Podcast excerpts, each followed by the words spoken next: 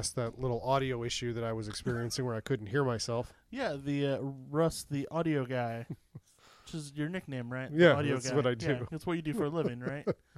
Uh, yeah, your headphones they uh they need to be plugged in. I thought they were wireless. Oh, okay. Yeah, no, They're not. you're you're too cheap for that. Doesn't get as good as sound quality. Yeah, sure, that's it. Mm-hmm. Mhm. That's why. Um. So speaking of like not being up to speed on like the latest and greatest technologies and ways to do things, Sure. and another revelation this week. Uh, again, courtesy of my wife. Remember when I had the revelation that the library existed? Yes. so like uh, we've uh, I've been doing the weekly weigh-in thing, right? hmm And what I've been doing is I've been texting myself my weight and then having to do the math. And she was like, "You know, there's got to be a billion apps for that." And I was like, "God damn it! I like. I uh, forgot about apps. I forgot those are a thing." Yeah, I I like MyFitnessPal, even though their data just got breached. So, but if you just join in now, hopefully they've got security in place. The, that the- won't happen again. the one that I have is the most depressing thing ever because it's it's like predominantly a BMI thing, but I don't really I'm not following that as much as I am just the weight thing. Right. And it starts it's the most depressing thing. I'll just pull it up and make you talk for a second so I can describe this to you. uh, yeah, BMI was just kind of made up by a dude, and it's kind of the standard that we follow. All right, you got to look at it as it opens up. Look how It's like, oh, oh, you're fat. it's it's a it's like an odometer, like a scale, and it starts off at Pict- like picture every like action movie where like, oh god, the pressure can't go above here, you know, where it's like wrapped around and breaking the glass. That's it's ex- doing that. Yeah, exactly. You just see it. It opens up and it goes. It goes from three o'clock, or from nine o'clock to three o'clock, from the green zone to the red zone. Yeah, and just immediately like, and oh god,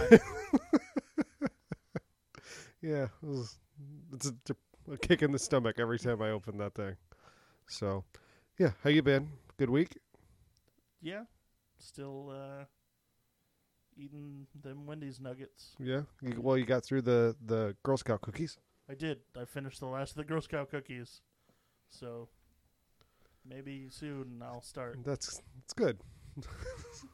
that's good. Yeah, uh, I had lunch with my mom today, and uh, my cousin got bad like medical news, and so we were, it was one of those things where like evaluating.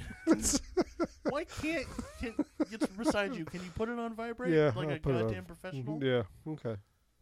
I'm telling the story about life and death. I know. Like you were telling that, and like even when you said it, I just what is I'm doing something here. I'm trying to do Wi-Fi calling. I don't know what that is. Oh God. I don't know what's happening. Somebody got a new phone. Hmm. Um, I don't know what that is. Now you That's made me book fuck with call, it. But with Wi-Fi, No, it's. you didn't have to like check Facebook or anything. I'm What not. I'm trying to clear that off because I just did that thing. now it's on vibrate. There we go. I'm gonna put it right beside the the mic then, so it vibrates. Good. Uh, but yeah, so we were kind of like, hey, you know, what are you doing for health things? Because my mom, she's a smoker. You know, she's a little overweight. She's got Meniere's disease, which makes her walk like a drunk. Uh, and she she has diabetes. She's uh, found that out about a year ago. And so, like, she's like, you know, I've been doing good on diabetes. I'm like, you still smoke? Yeah, I still smoke. Gotta cut that shit out. Uh, you know, and then like, what are you, you know, you what, are, what is going to motivate us to get better? And I was like, well, I have the I have the motivation of a shitty tattoo. so Which is maybe not enough. there's plenty of time. Okay, You uh, you know how I roll. that's fine. We're gonna get, to, but you can't get to the night before and go like saw on it and like start cutting chunks. Why not? I guess we didn't put that in the rules. nope. Whoever loses the most weight. I feel like that's what's gonna happen. You're just gonna show up a quadriplegic. That wouldn't No, help. that No, wouldn't that help. would- That'd be the add, then you have the added weight of the chair. yeah, exactly. Like, no, you got to scoot that onto there. Final way. in. Uh, you get what I was going for there. yeah. Yeah, a double amputee. You just lose both legs. That's a solid hundred pounds. You lose both legs. Yeah, at least. Yeah. At least. Is that an option for you to win? you would deserve. Wouldn't that suck if you did that and then lost? Yeah. oh, off by half a pound. Wait a minute. I think I could lose some more blood. How much is half a pound of blood? How Uh. much blood is that? I find myself thinking about that. Like, if I take a leak, I'm like, hmm, how much did I just lose? Well, you know, a pint's a pound the world around. That's a, a saying. Is that accurate though? A pint of water is a pound. It's good to know. I and didn't know that. urine is mostly water. So It's it'll prob- a pint of water or a pint of urine probably would weigh slightly more because it's water plus. Yeah, I would say a sediment. little bit more. Yeah, that's what I would have thought too. Yeah. Yeah. I'm particularly chunky. So uh, you know, pee into a bottle, and if you fill it up, th- you just lost a pound. nice. Or I could just weigh myself before and after and do it like a real scientist. Yeah, but you would have to you would have to trust that the accuracy of your measuring device. Do you trust more like a water bottle that says it's sixteen point nine ounces, or a scale you bought on Amazon for eight ninety nine? Well, I'm using the same scale over and over. So But within a but within a but to get within like five tenths of a pound, that's half a pound. Why did I say five tenths? I'll just. I've got a uh, postage scale that's like made to measure ounces. I'll just start weighing myself on that. There you go. That'll work. Makes sense, right? hmm Okay, good. Uh, anything else going on other than devastating family medical news that we can laugh about? Uh, like even when you said that, I was like, "Hey, we're having a fun podcast," and you said that, I just felt my face melt. I was like, "Oh, Yeah, it's like it's really fucked up because she's she's only six years older than me, and and she's being told, yeah, you you may have to go on disability in a few years. It's like fuck. She she just turned forty, and she's being told that you know she's got maybe a couple good years left in her. yeah." That's fucking like, yeah. Um, did you ever see The Simpsons where Homer decided he wanted to be fat enough to be able to get disability? Yeah, that's where he wears the moo moo, isn't it? Yeah, Yeah. exactly. I think he might be onto something there. Yeah. Yeah, I, I I've come to the conclusion many a time where I just need to either start losing weight or just give up, and I've done neither. So That's good. you plateaued at just an unhealthy weight instead of committing one way or I the mean, plateau is like a uh, instead of taking the elevator, you know, I'm taking the stairs, other. Mhm. but not in a good way. But in a department store, I would, I would take the elevator or an escalator, because you know if it breaks down, then it'll, it, then it is stairs. hmm That's Versus true. an elevator, you're just like, oh, I'm in a box, I'm gonna die now. Mhm. Better pick a P corner. Um, yeah. You got anything else? You ready to dive into red? Do you have anything? You haven't said anything about your week. I talked about my not knowing how apps work. I guess you had one anecdote. No.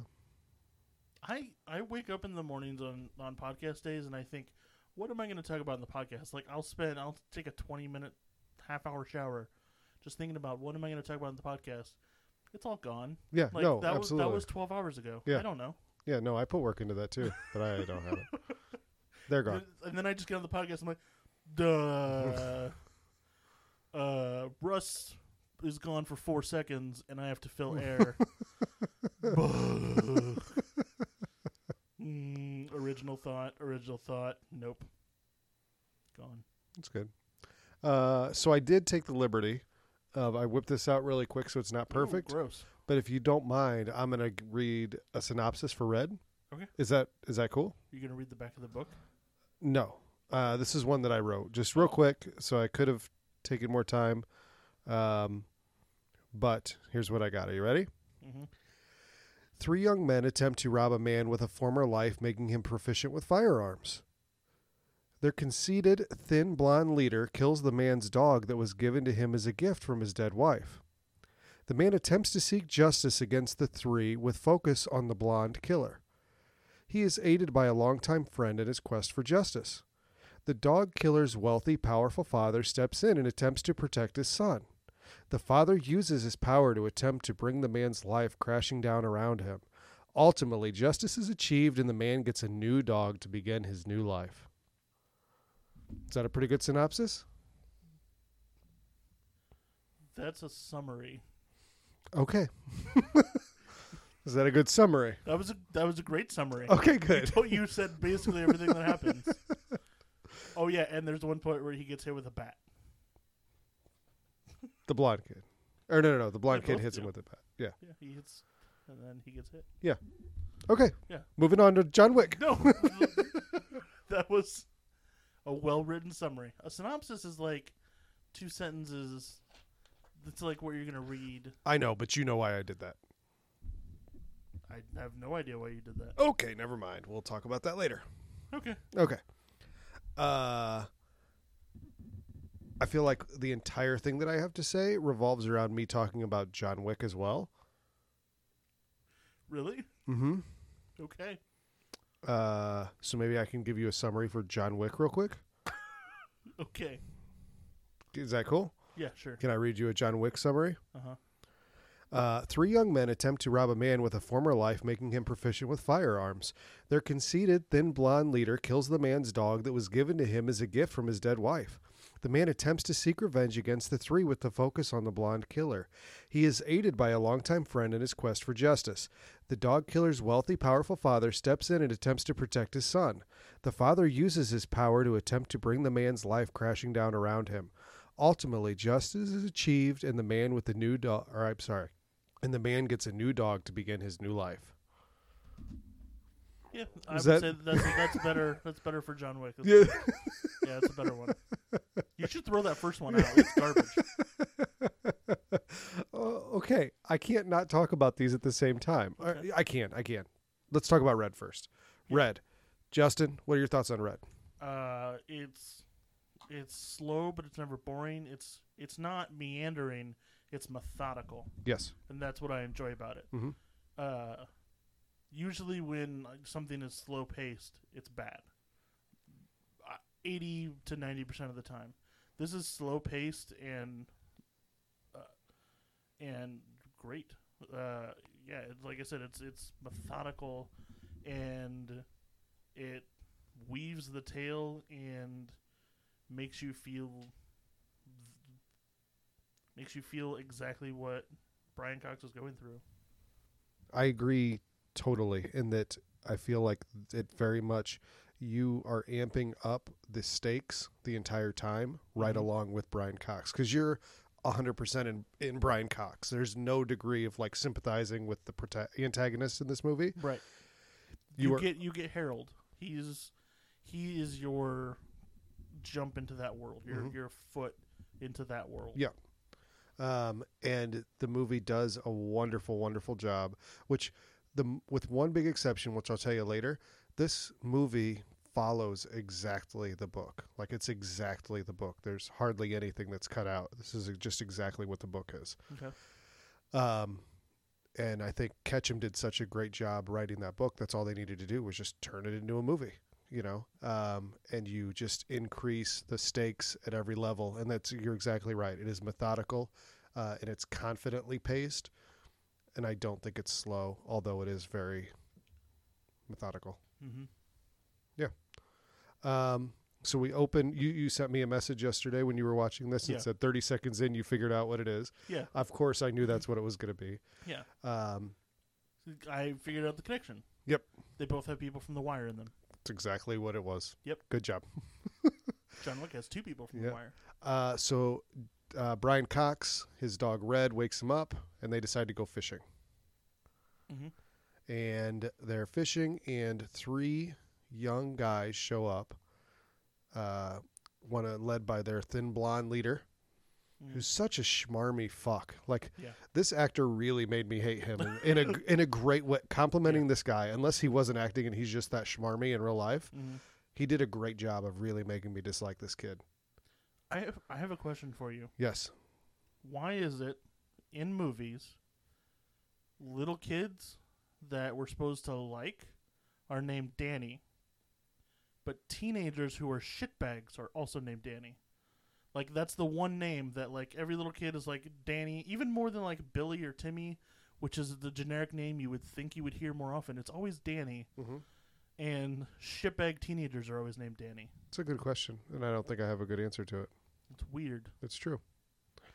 Uh, and this is like a, a line that I remember from the book is, uh, and it's exactly here. Brian Cox, they tell he's they go to rob him, and he says there's twenty or thirty dollars in my truck in my wallet. I won't Mhm. say that you're welcome to it, but I'm not going to stop you. Right. And like that's like the real first line that you get, like who who Avery is. hmm Um, Avery. Uh, Brian Cox. Av. We'll call him Brian Cox.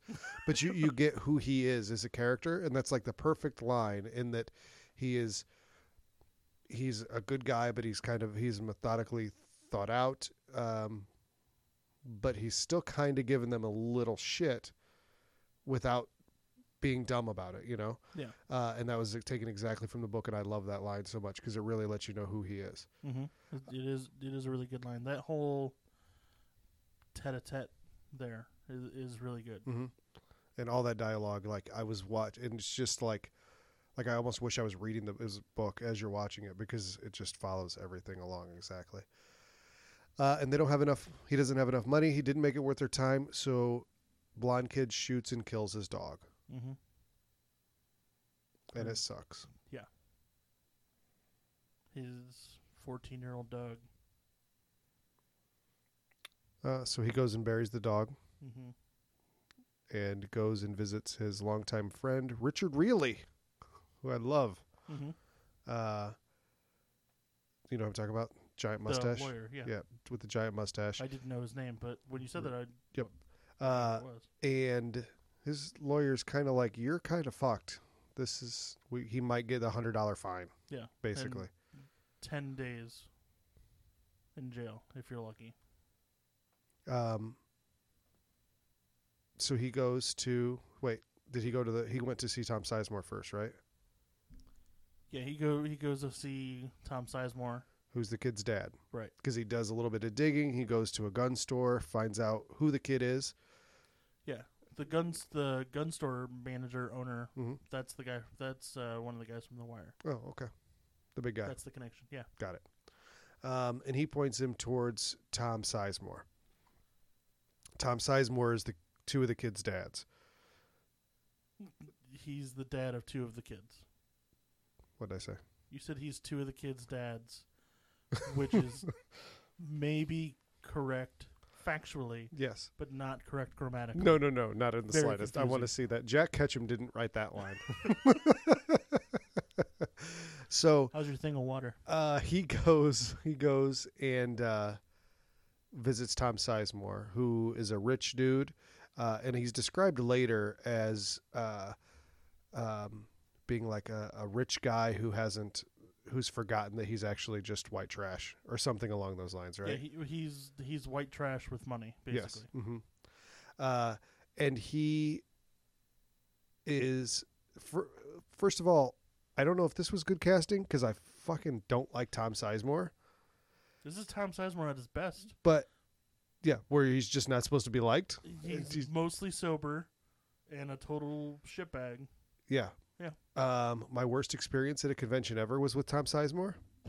All right. Um, I was considering getting him s- to sign something from the Relic uh, movie, s- uh, horror movie, uh, and somebody that I worked with at the time wanted me to get something from Tom Sizemore. They really liked him, so I went to him and I was like, "Hey, can I get you to sign this or whatever?" And he literally didn't acknowledge us. It was my wife and I didn't acknowledge us. Uh, the handler took the money and he signed it and slid it forward at me. Nice. And I was like, I'm absolutely not getting you to give, you're not getting any of my money personally. And it was wonderful because at the convention, the first day is when I got him to sign and they had him set up like they were anticipating this big line. And on day two, they moved him to this other side where like everybody that didn't have lines were. And it was like, it was awesome. And like even the promoters had made comments or whatever, like, hey, thanks for everybody. Everybody had a great time except for one guest. It sure seemed like, or like they didn't. But it was obviously they were saying Tom Sizemore's a dick, and he's never been back to any of those conventions at all. Good. Uh, so I don't have any problem saying that I really believe he's a dick. Nice. Um, so he's the dick in the movie uh, because he basically says, "My kids said they didn't do it. You're mistaken. Go fuck yourself, Brian Cox." hmm Um, and this is something that's a little bit harder, I think, in a movie. They did fine in the movie. You can't do any better. But like when you're reading this book, the way that it's set up and the way it's built, it's like a huge moment. Like, oh my goodness, that person was a spy. Like that type of a huge turn. When you hear him say the line like, uh, well, I'm sorry. I think you're mistaken. Like you're like, holy shit! I can't believe the dad just said that when you're reading the book. Um, just the way that it's built and with what you can do with words, but you can't do with that because the whole idea is he's going there and he's trying to let the father make do right. Yeah. Whether he's going to make him work in Brian Cox's uh, store for a while. Like I was thinking about this. Like after the book, I was like, what did he want to see have happen? hmm And I think Brian Cox's character would have legit been happy with like, you need to go volunteer and buy me a new dog and work at a vet clinic for a hundred hours, like something like that, you know? I think you would have been happy with an admittance and an apology. Yeah, I, no, that's tr- you're absolutely right. just but but you know, own up to it hmm and say that I'm gonna try to do better in the future. because I think he even said like, I'm not one to judge young people for doing something dumb or whatever, you Mhm. know? Yeah. Um, so that like even more you're ingratiating yourself to this Brian Cox character and you really are liking him as it's going through. Uh, but Tom Sizemore doesn't want to have anything to do with it. He's just like, fuck you. I'm going to protect my kids. Cause you sure as shit know that he did that. Yeah, Tom Sizemore knows that his kid did that. yeah. He knows his kid's a dirtbag, but he's his kid. He's his oldest son, and like that's his name. Yeah. I think I've said this before, but it's it's relevant with this in that as I'm getting older, um, I, I still have the fear that something is going to happen to my children, but then I have the fear if I'm not a good enough dad that they are going to do something wrong. Mm-hmm. Uh, and we've already established like my unhealthy like fear of something happening to them, and it's probably an unhealthy fear that something they're going to do something wrong. Yeah. Like I don't, where I grew up, the our next door neighbor who is a fucked up kid, super fucked up kid, robbed a tried to rob a bank. Nice. Yeah, uh, and I, I have see, a cousin that tried to rob a bank. Is and I cousin s- your neighbor. and I, ch- like you could see how that happened because he was raised so fucked up. He was fucked up when he was little. Mm-hmm. Like this little kid would take straight pins on the bus and poke kids with straight pins. like it's nature plus nurture. Uh, It absolutely is. Um, but uh, yeah, I'm scared that I don't want to be put in that position that Tom Sizemore was in, where you still love your kid, Yeah. and you want to protect them, but they are a dirtbag. But you also would think like uh, I, I'm gonna outwardly defend you, but inwardly you're gonna get some shit. Oh, for sure. But there's there's zero chance of that anything like that happen. Yeah, no, no, you're you're exactly right. Like if if we would have had a scene that was them alone, like as soon as Brian Cox left, he was like, "Get me that gun. You were never getting this gun again. I'm going to protect you, but Yeah. your ass is grass." Like the At least you could have respected and understood Tom Sizemore's position. Yeah, like the uh, Stranger Things season two, volume two, whatever moment. You've you've seen volume two, right? Yeah, but I don't recall exactly. Like the main shitbag, like turns out his his dad kicks his ass and and everything. Yeah. and that's why he's a shitbag. hmm I've said shitbag a lot in this episode. I don't know why. Yeah, you have. Yeah. Um, so Brian Cox is like, "Well, hell, I'm not getting any help there. What's my next step?" That's when he goes to Richard Riehle. hmm and he's like, "There's nothing for you to do. You're screwed." Yeah. So he decides to keep going forward. What's his next step? Uh, speaking of bad actors, Robert Englund. So I wrote here, "Get ready for overacting," and I don't feel like he overacted necessarily, but he's Uh, my note, at least for this initial scene, is uh, Robert Englund is a better actor when he doesn't really have to act. Like he was just playing like white trash guy in a wife beater, uh, and he mostly didn't say anything. Yeah, It totally worked. yeah. I didn't, he wasn't bad in this movie. Like I really expected. Like oh man, like even Tom Sizemore, who I don't like, is doing fine in this movie so far. The kids are great. Brian Cox is always fantastic. And I was like, fuck, it's Robert Englund. We're gonna get Wishmaster Robert Englund or Yeah, brace yourself. Uh, and it wasn't. He did fine. And he plays the poor friend of the two boys. Uh, the father. father, The father of of the of the poor friend. Uh, and he's kind of just like, I don't want to talk about this. Basically, Tom Sizemore told, and Brian Cox even says that, oh, Tom Sizemore must have called you. Yeah, and I like I like the I like the Brian Cox's character. Uh, he's not he's not like overly confident. He's not like that kind of ah gotcha. But as the parents are talking, you know, they're they're denying it and everything. And then the mom goes, "Well, what if he's sorry?" And Brian Cox, you know, picks up on that right away and goes, "Well, how can you be sorry if he didn't if you, he didn't do it?" And the mom's like, "Oh, you know, shit." Uh, and I thought the mom did a really good job too. Mhm. Um, yeah, it's pretty solid all the way through. The only real complaint that I have about this movie is it feels like there's times when this was like in the early age of digital or something, and it looked a little rough, Some like of it looks so- bad. like soft around the edges and stuff. It seems odd. I feel like that's a lot of Magnolia pictures. It might like, be. They're they are they have hit and miss indie films, but they all kind of look a little bit alike, and I feel like they the scenes that I'm really thinking of were like bright daylight, and I'm not, I don't know of enough of the tech aspects of it, but I feel like whatever they were using, like when it was really bright outside, the camera had a hard time picking everything up. yeah I, the the kind of opening shot when he goes in to, to feed Red, and you know the the window is right there. I was like, oh, we that's right. I saw Magnolia Pictures at the beginning. That's why it looks like this. Yeah. Yep. Um, which I think it overcomes that. Like you don't find yourself being distracted by it looking rough, but that's just something that I noticed Yeah. throughout. Um, So he's not giving up. no, and so the lawyer's not giving up for him, and he brings a reporter. hmm So she's going to do an expose without naming any names, saying, "Hey, these someone, three boys, killed my dog, and I can't prosecute."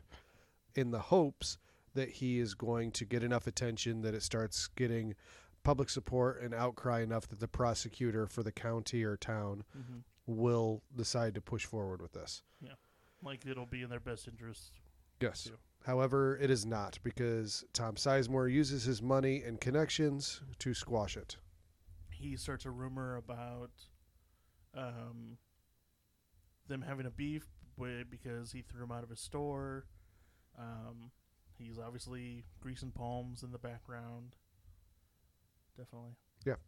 Um, so Tom, I'm sorry, uh, Brian Cox. Uh, what's in between him going to the house again with the dog?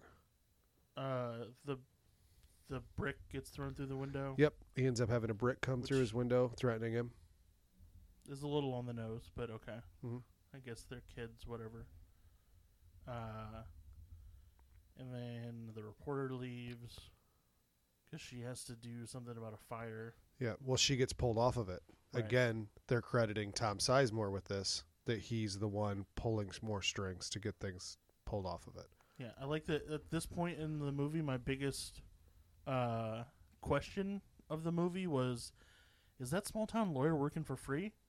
And that's when he goes, "You know, I can't work for free." I was like, "Damn it, it's right there! Thanks, answer my question. It's great." uh, yeah, that's awesome. Uh, so they keep one upping back and forth, and he ends up going to. I think after he finds out there's nothing else, they're kind of at a dead end. hmm He starts uh, following them. He's following the kid, Yeah. uh, the main kid, and he lures him into a trap in which he gets the opportunity to punch this kid a couple times. Right. Well, And- before that, Harold comes up to him. Like you see, like through montage of them following that, Danny's a total shitbag, and he uh, abuses Harold and everything. And so Harold comes in and apologizes. Uh, and he's like, "Well, thank you, but you know, I need to hear it from him." Um, and eventually follows him. to the baseball game. Yeah. Uh, and he watches Danny strike out. really badly. Yeah, terribly. Uh, meanwhile, Robert Englund's kid did a good job, Pete. hmm Uh, so Brian Cox ends up following him and sets up this He uh, storms off after he strikes out. He strikes out and storms off. like hitting the fence. Yeah. Yeah. Pete and Harold have to run and get and jump into the car because he's taking off. He's just having a little baby fit. Yep. So Brian Cox follows him, and he congratulates Pete on how good of a swing he has, hmm and insults Danny in the middle of the street in downtown bumfuck nowhere. Yeah. Uh, knowing that it's going to prompt Danny to come at him with a baseball bat, hmm and it works. Yeah. So because he got hit first, he retaliates with a few blows. He grabs the baseball bat, immediately hits him in the gut, punches him in the face. Yep. And he's like, "Look, we're even now. You could have just said you were sorry, but instead I had to do this. Don't go fuck yourself. Everybody just saw this happen. Yeah. I've got tons of witnesses." And, And he's he's done. He feels like he's accomplished his revenge or Mhm. his punishment has been doled out. Um, but I don't think he's thrilled with himself about this. So he drinks. He goes into the bar.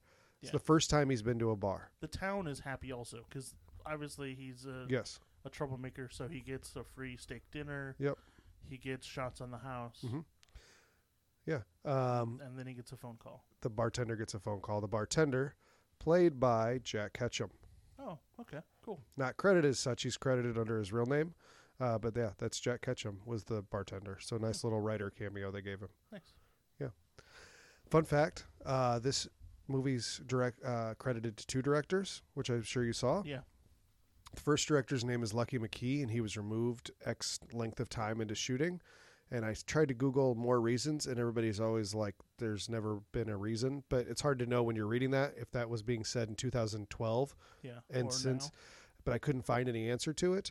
Um, but uh, Lucky McKee went on to co-write a few books with Jack Ketchum and direct multiple movies based off books that he's written. So whatever the issue was there, Jack Ketchum and Lucky McKee obviously befriended one another. that's cool. Yeah. Um, so at the bar, he gets a phone call, and Jack Ketchum tells him, "You need to go to your store because it is burned to the ground." hmm crazy obvious who's responsible, Yeah. obviously. Yeah. Um, however, Tom Sizemore has made sure that all of them and Pete are away partying it up at this big party at another house that they have, a vacation house Mhm. or whatever. Yep. Um, but he's got enough connections. Of course, he could have hired somebody to torch the building. Yeah. Um, so Brian Cox digs up Red and wants to take it to that house. Well, first he goes to confront. Well, there were there were corroborations, there were alibis for Danny and Harold, Yes, but not for Pete. correct. And then he goes to Pete's parents' house, and they just happen to be getting their house repaired, even though he's unemployed. Yep, and they're like, this is the one moment that like it, it's not. I think it's played overly. Like they couldn't contain how giggly they were, and that, I think that's what they were going for. But Robert Englund and his wife were like, obviously, like we have a secret. We know what's going on, Mm-hmm. and we're just one step away from winking at, at Brian Cox Because they're they- winning. Of course, they're, they're, happy winning. about that. Absolutely, they. Because their life is garbage. I was going to say they've and been they have never won before. they've been perennial losers. So yeah, they're actually won something. Uh, Guess what? You're gonna lose again very soon. Yes. Uh, and uh, Brian Cox is sure that that's exactly what happened. They made sure because he, he even said like, how many times has Pete been invited over to that place before? Uh, and he never had. This is the first time. Uh, so then Brian Cox takes the dog and he wants to just show them what they did. Right. So his dog that's been in the ground for presumably weeks at this time, the very least days, Mm-hmm. uh, he wants to take it and show it to him. Like, look, this is what happened. Yeah. And Tom Sizemore and his family open the door to him standing there, and they have guns drawn.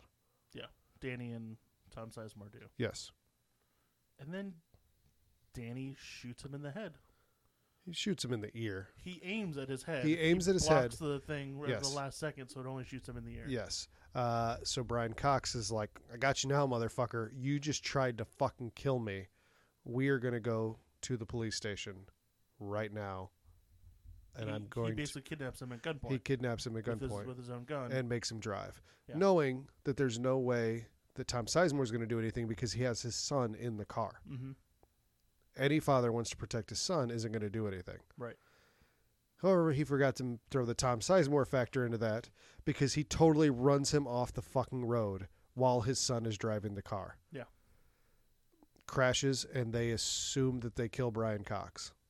Not only do they assume he, Danny hits him. It, Tom Sizemore makes Danny hit him in the head with a stick or something. Yes. It's like a big, big. Some sort of big club. Yep. Brian Cox, however, is not dead. Right. Makes his way back to the house Yes. again because he is the most resilient motherfucker He's like ever. 70 years old. and it's like, fuck. I gotta get my dog. like limped away, limped, limped away from the accident. Has multiple open head wounds. Just like I need, I need my dog. Got to get my dog. It was a gift from his dead wife, right? Right. It was important. We skipped his backstory too, which is very interesting. And this is the one scene in the movie that I did not like because I it seemed like an info dump for the sake of an info dump, and I'm sure it worked great in the book, I but in the movie it just kind of comes out of nowhere. I would agree with that. And I was going to save this for the end, but the big reason that I think it works better in the book is because dun dun dun Brian Cox bangs the reporter throughout the book.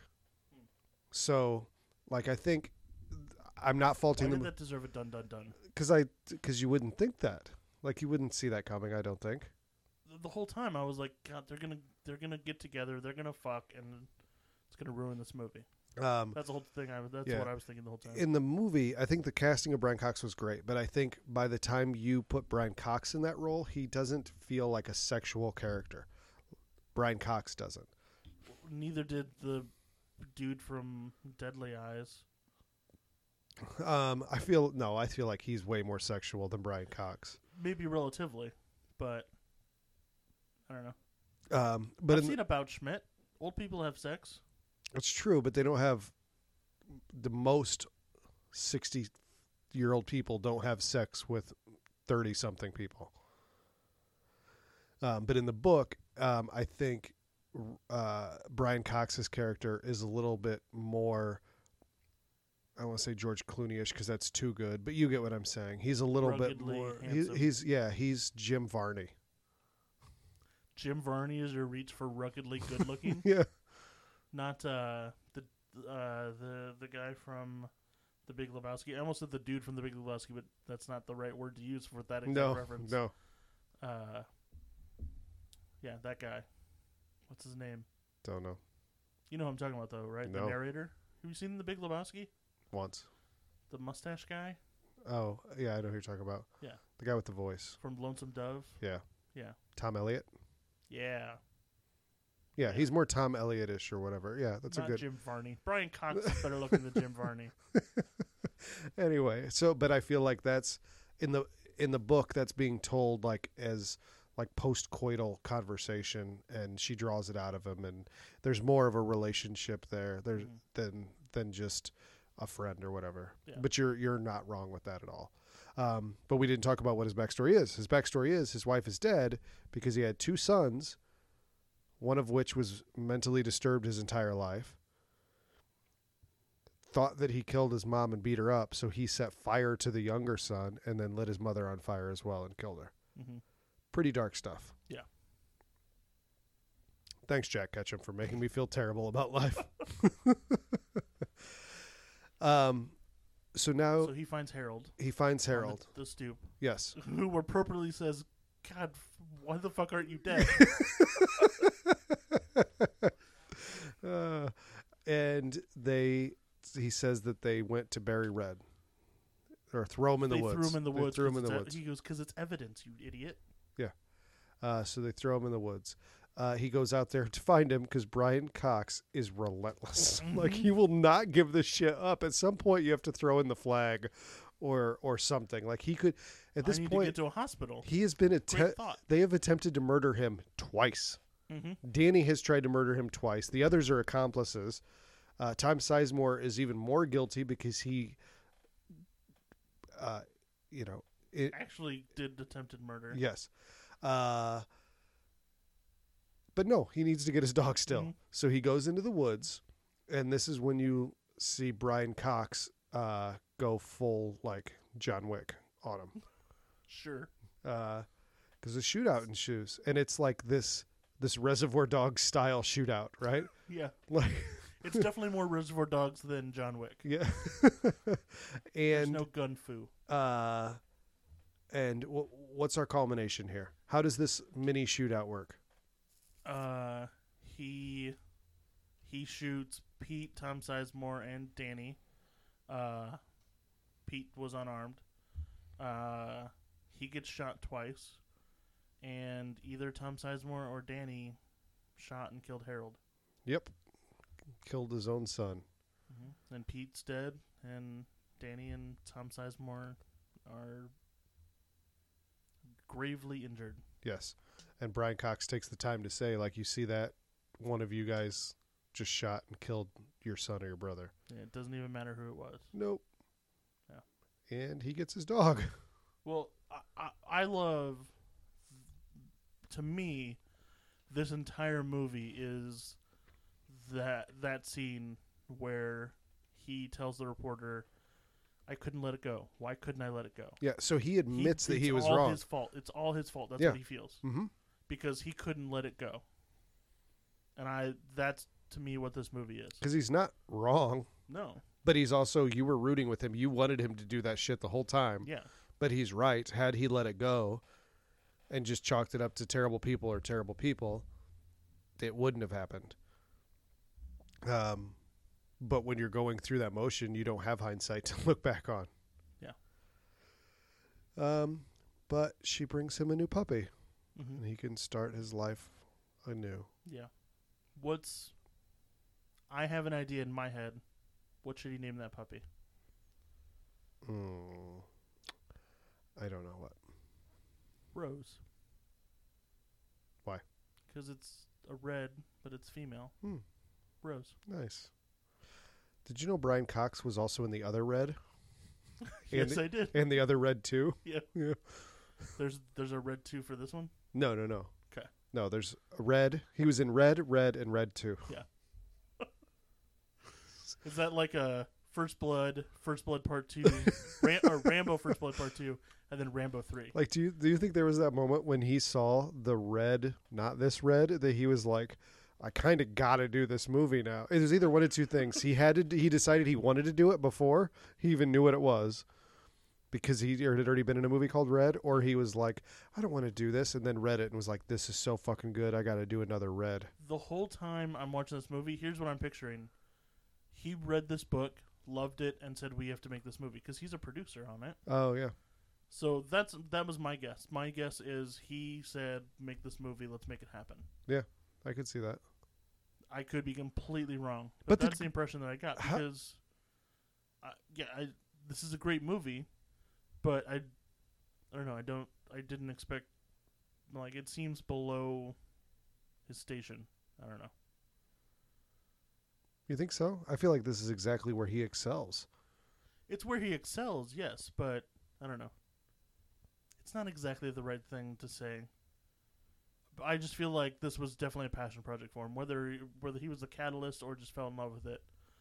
That this wasn't this wasn't a this definitely wasn't a paycheck movie for him. No, no, but I don't think that all the. I think he's the kind of guy that does like the one for them, one for me thing. Yeah. Um, as good of an actor as he is, he doesn't know how to drink a beer. Did you see that? He What the I'm just- fuck? I just the whole time I'm thinking, is that how men drink? Because like here's how I drink. Like one, maybe two fingers and a thumb and and just kind of he takes his whole hand wraps it around it, and like twists at the wrist. But not only that, but he doesn't put the tab down. The tab was Yeah, the tab was perpendicular. straight up. the tab was straight up and down and it wasn't even like the first drink i could get if he's like i'm so stressed i need this beer like i'm not going to take the time to put the tab down But he sets the beer down. and leaves it there and then picks it back up and this whole time justin has been demonstrating by drinking Yeah, on the audio podcast. he's drinking again showing me his techniques for drinking and, and he's testing out brian cox's so right now justin has his hand wrapped around it like andre the giant with the tab up and is attempting to drink using his forearm what did that feel just how'd that feel wrong. that was all forearm action there Feel more wrong. It looks like you have a cast on, like that you can't move your wrist when you're trying to do that. like elbow up straight in the air. Uncomfortable. Uncomfortable. Uh, what if I did tell you that's how men do it? Would you start doing that? No, I don't care. you like walk into a bar, you're like, "Give me a grape soda," and then just pop the tab and leave it straight up, and then bend at the forearm. Should have went Fresca. Fresca's the girl drink. Is it? It's probably the girl, the girliest of sodas. I started drinking. Diet Tab also acceptable. I answer. started drinking way too late, but I feel like I would really enjoy a Zima right now, and I don't think those exist because everybody made fun of them for being girl drinks. Smirnoff Ice is the new Zima. Oh, I love Smirnoff Ice. They're delightful. They're wonderful. Okay. I think I might you have- would like a Zima. I think I might have told this story on the podcast. So w- I didn't drink for the longest time, and then uh, I was peer pressured into it, and uh, I had Smirnoff Ice, and I was like, "These are delightful." so I went to a concert, and with you, we drove to Denver for a concert, Okay. and I was like, uh, "Yeah, can I get a Smirnoff?" And they like started to grab like liquor Smirnoff, Yeah. and I was like, "No, no, no, no! I want one in a bottle." And he was like, "The fuck are you talking about?" And I'm like, "No, it's like in a bottle." He's like, "I think I might have one. Hold on, I think I saw one in there." So he's digging through. Do you remember this? yes, I do. He's digging through. No, I do. He's digging through this cooler, and then like picks it up and like dusts it off. Like no man has ever ordered this before. I think someone's mom brought this in and left it here one day. This is from Ladies' Night in 2001. Here you are, sir. I I guess that will be what? What do we charge for this shit, John? John, John, three dollars, four, four, four. That'll be twelve dollars for that drink, sir, because you are a fucking pussy with no balls. That is less respectful than Justin just ordering a, a pop Yeah. that you wanted a Smirnoff Ice. Uh, I was definitely the man that night. there was uh, Pepsi. uh, another concert that I went to not long, uh, probably around the same time, and I went and I tried to order that again. Uh, it might have been before this because they gave me the Smirnoff, which I was like had never really drank real alcohol. So they gave me this little drink, and I was like, I didn't want to be like, this isn't what I thought that I was ordering. Because you can't. Smirnoff is vodka. You can't just say Smirnoff. I know that now, but You remember, have known that then. No, I Like, you don't had the know. weird experience. I, like I said, I don't remember the order that they happened in, Okay. but I remember at one point I ordered at a concert at a bar, and they gave me this just vile gasoline tasting liquid, and I and I had to pay for it, and then I was just like depressed and felt like I was obligated to drink it because I paid the, my twelve dollars for it or whatever. it's horrible. Should go on nickel shot night. Oh, is that a thing? It's a John Mulaney bit. Oh, I was gonna say that doesn't feel healthy. I feel like everyone would just be dead if there was Yeah. nickel shots. That's basically the point of the joke. Uh, well, I'm as funny as John Mulaney. Yeah, kind of. Yeah, that's what I do. Then he goes into uh, being a drunk eight year old. I went, I went down to O'Halligan's. It was nickel shot night. For a quarter, they gave me this many. It's a good bit. Oh. I love. I've been getting. I've been listening to more stand up comedy. I normally listen to music at work, uh, but I'm listening to more stand up comedy albums. Uh, John Mulaney is definitely up there in- in my all time favorites now. I feel like uh, He's hosting SNL tomorrow night. Or he hosted last week. Nope. this is going to make for great audio think when people listen Chadwick to it in two is years. actually Uh, this week. we need to set some sort of a date or a deadline or an episode number for you to do your tight five. Because you've been talking about this for like a year and a half now. That's been my joke for years and years. Okay. Is that I'm working on my tight five. That's Well- just a that's just a joke I that I have. I don't know about that. I feel like you were really saying you had that coming. I mean, I always have notes, but I don't think any of it's good. Okay. I mean, I could perform my tight five here, but eh. Yeah. I Gotta burped. We got to I burped off mic, but I'm pretty sure it got listened. I'm pretty sure the mic picked it up, so Mm. I'm gonna admit to it. Um. Anything we're missing from Red, Justin? No, uh, that covers it, top to bottom. Uh, really great. I really, really liked it. I love the book. I like the movie. Um, If you can't do slow movies, it's not for you. But if you can, then it's it's worth it, and it's great. yeah, and I don't feel like like everything just progresses. It's just a constant stream of of moving up. Mhm. Yeah. Um. Little intermission right here. Uh, it's happened a few times now, and I just had another time where like real life intersected with the podcast. Okay. uh, and it was awkward. So of course I have to talk about it. Do you recall me telling the story about getting pulled over on the way to Florida? of course, the the toothbrush. The toothbrush. Uh, so the person that was unnamed in that story, because it was me, Tom Karosik, and an unnamed person. I hung out with that unnamed person last week, and uh, they were like had this big moment, like they'd been, you could tell, had been holding on to it and working up to it or whatever, and they were like, Russ, I just wanted to apologize for having that in the car. That's my fault. I listened to the podcast and I really felt like you were upset about it. and it had been bothering them for a while. Like wow. here and I was like, "No, I'm not upset about it. I wasn't upset about it then." Like and I never went back. I should have went back and re-listened to how I told the story. Like You now play it up for comedy because it's a it's a great story. uh, but but but here's the thing. I didn't even think telling that story that any of it was negative towards that individual. it's Because just a thing that happened. but yeah, yeah, but uh, because it, they they were the one that owned the bowl, right? They felt responsible for it. Mhm. But then I started feeling guilty. Remember we are talking about like how we have feelings, so we're, I'm like I'm feeling bad for making this person feel bad, Right. and uh, so I, I spent like a long time trying to convince them that this I'm not uh, I was not upset with them about it. I knew what I was doing when I got into that vehicle. That's the only time I've ever broke that rule. Mm-hmm. I never drove with anything in the car. I've not since. I broke that rule one time, and that's what happened. That's why I had that rule. I shouldn't have allowed myself in that position, but I allowed myself to. I would have. I, I could have been mad at them if they would have snuck it into the car. Yeah. Then I could have been pissed. Yeah. But I knew what I was doing. I can't be. I was never mad at that individual. But like for me, I'm like trying to figure out if I was negative telling that story. Did do you recall? Like that wasn't the point of the story. Was look how absurd this is. Right. I, you probably you probably played up the "How could you do this to me?" angle. Maybe I, I, I might have. I might have. But, But uh, that's yeah, it's yeah. fun. but uh, yeah, it was like where the real life intersected, and I was like, oh, some of the stupid shit that I say. apparently, it it does have consequences. Um, but I I, I uh, yeah, there was never any negative feeling. And like now, I'm glad that it happened, so that I have the story. Yeah. Now you have the story So- and the story for the story. exactly. So that was like uh, the little postscript that we didn't even think was coming, that I didn't think was going to happen. Um, yeah.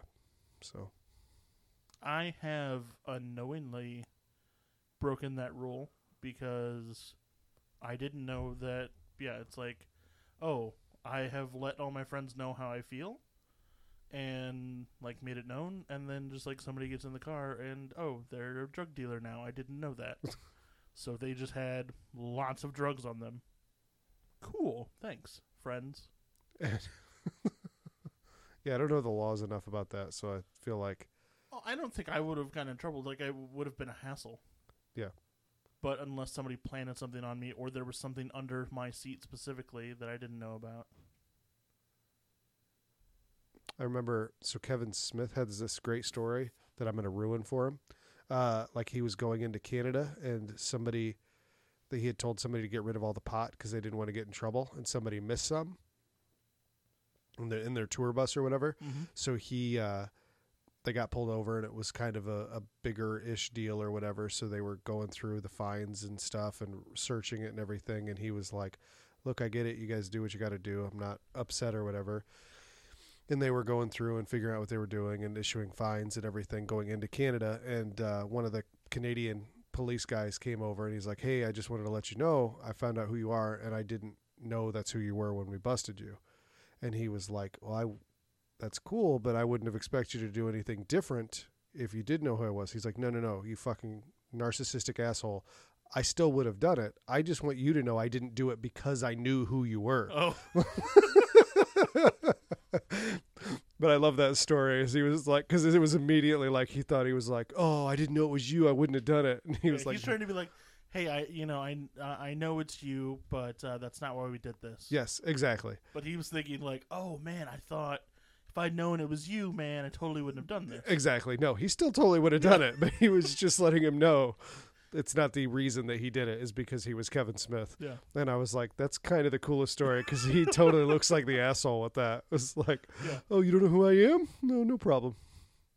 Those are some of the best stories where the storyteller turns out to be the asshole, totally un- un- unknowingly. I feel like that's the majority of my stories. That, except for the unknowingly part. Oh. Oh. Mm. Um, John Wick, do you want me to go through my summary again? I think we're good. Okay. Um, so I, f- what was your experience watching Red, having already seen John Wick?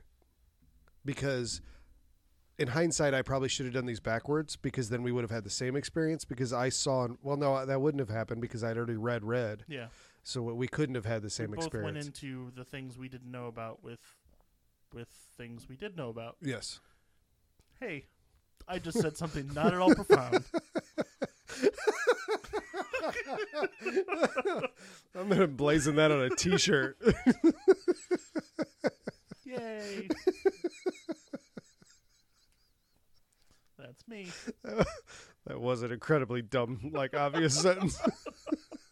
Did you ever have that where you're you say you think you're gonna say something not profound isn't the right word, but like this is going to be minimally insightful, and then like that got out of my mouth, and that was uh, that was dumb. That was not insightful at all. I've wasted all of your time. Uh, you probably hate me now. Um, but Good day, sir. that is true. I did watch this only knowing what I already knew. hmm Yeah. So what was that experience like? Uh, it was similar to every other moment of my life, Okay. Yeah. having compiled memories and thoughts and information, uh, and uh, using that to assess new things that are presented in my life Oh, is that how you're supposed and to do new it? stimuli. Yeah. Okay. Mm-hmm.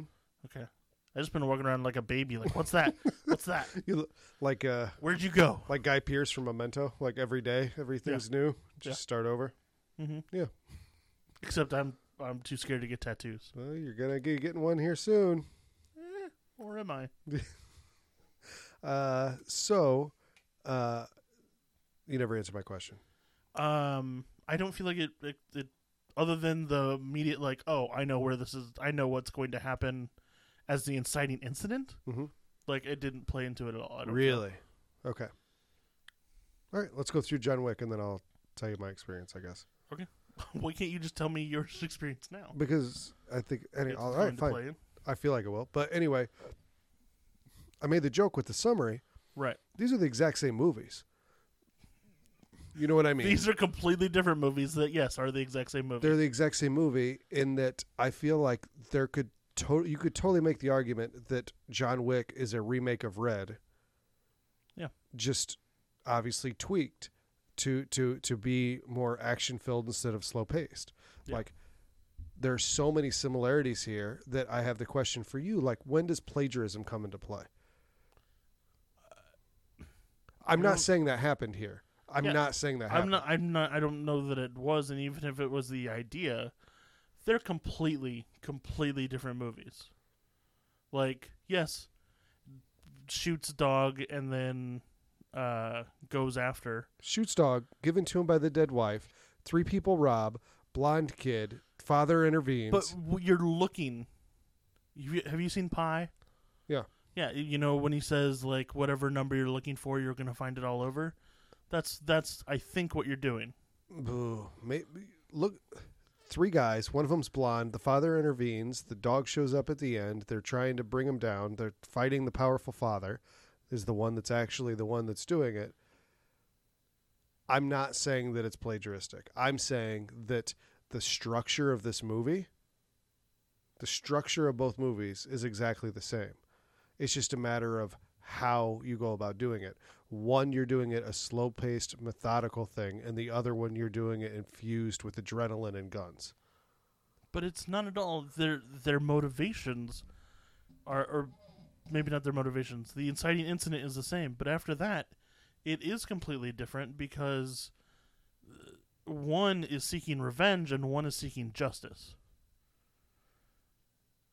Like I mean, I guess we can get into it, but he says like the reason he's doing this is because that dog gave him a chance to grieve unalone is is what how he phrases it and that was taken away from him and all he wants now is revenge.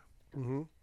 And Brian Cox, didn't want revenge. He wanted justice. All he like i said he would have been completely satisfied with just a y- you know what? I i made a mistake. I'm really sorry. Uh you know But- i i but I that's hope- not what happened. yeah. They they still had to keep progressing. I think that's semantics as far as the difference between revenge and justice. It's semantics that it's three people. Like uh, the fact that it's three people, three is a number that we see throughout that is played with forever. Mm-hmm. You know, I've I'm not saying that it's plagiaristic. That wasn't what I was saying. I'm saying that it's crazy the similarities when maybe admittedly you are looking for them. It it totally could have been a remake. I guess they had a lot in common, Yes. but I think that Now here's my question. Yeah.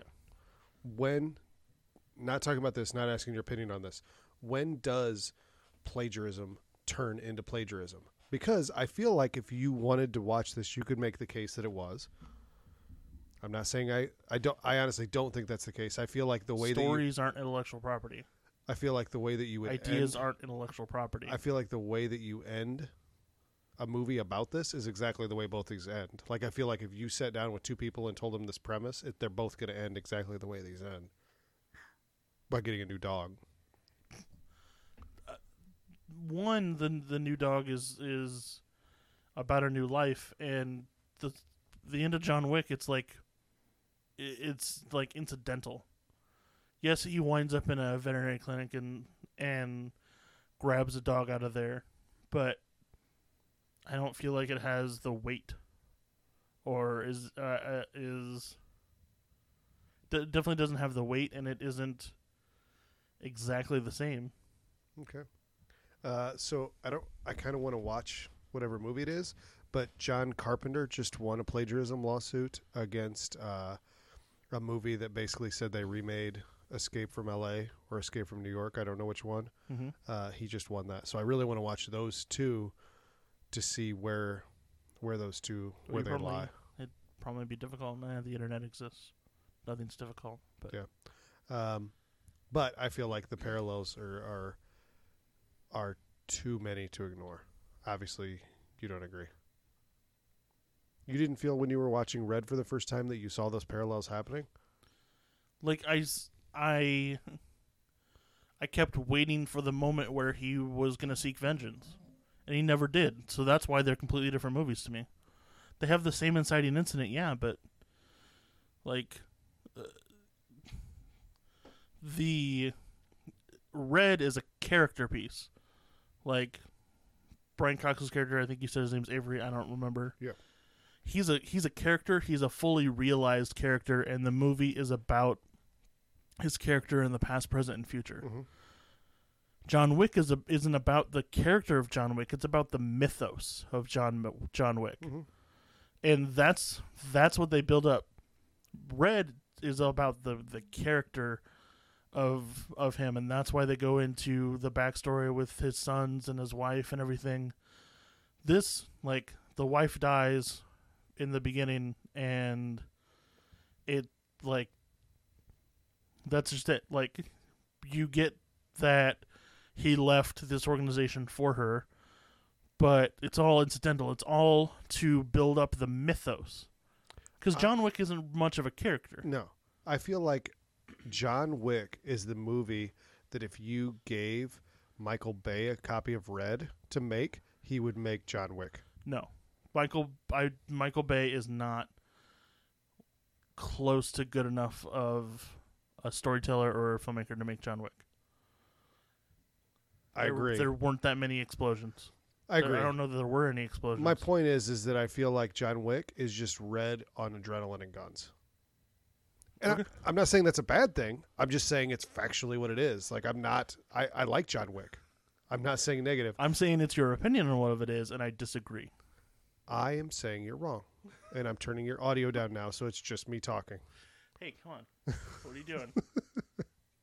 Stop it. Um, so John Wick, we see him, and it opens with him having an old car.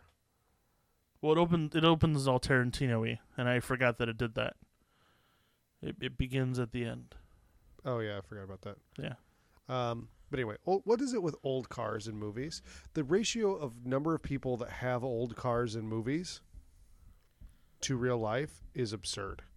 I'm fine with this one because they explain it's who he is as a character, but I wrote that note before I found that out. But I still want to have that conversation.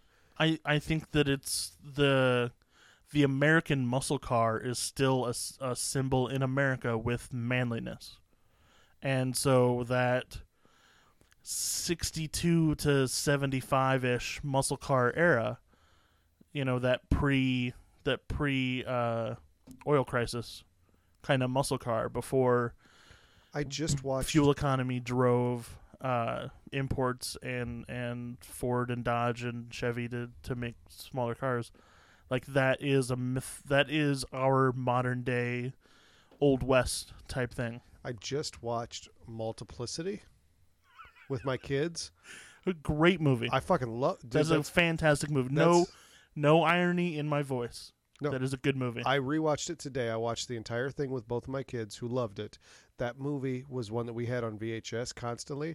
My brother and my niece still call my dad Steve from that movie. they, That's great. they they straight up call him Steve, and I'm pretty sure my kids are going to start calling my dad Steve now, whose name is not Steve. yeah. uh, from that movie. Uh, like I think about it and I quote it to myself and other people constantly who have no idea what the fuck I'm referencing. Like if I'm finishing off a drink, I'm I'll be like, I don't remember, and and they have no idea what I'm doing. I need to watch that again. It's But here's the point. I'm pretty sure Multiplicity is one of the first, probably the first ten DVDs that we ever owned Here's the thing. household. But here's the thing. The DVD that we just got is a pan and scan. Blah. I'm like, what the fuck is going on? This is a pan and scan DVD. I, no, I can't wrap my head around it. it's gross. Is It- it? Is it full screen? Yeah. Ugh. I remember the early days of DVD where there was full screen and there was widescreen, and you would get, oh, they have one copy left. Boop. You get home, like, fuck, it's the full screen. Yep. Even though I had a four x three TV, I, I didn't get a, a sixteen by nine TV until like, two thousand and seven, eight, like real late. Yeah. Uh, on my four x three CRT, loved widescreen.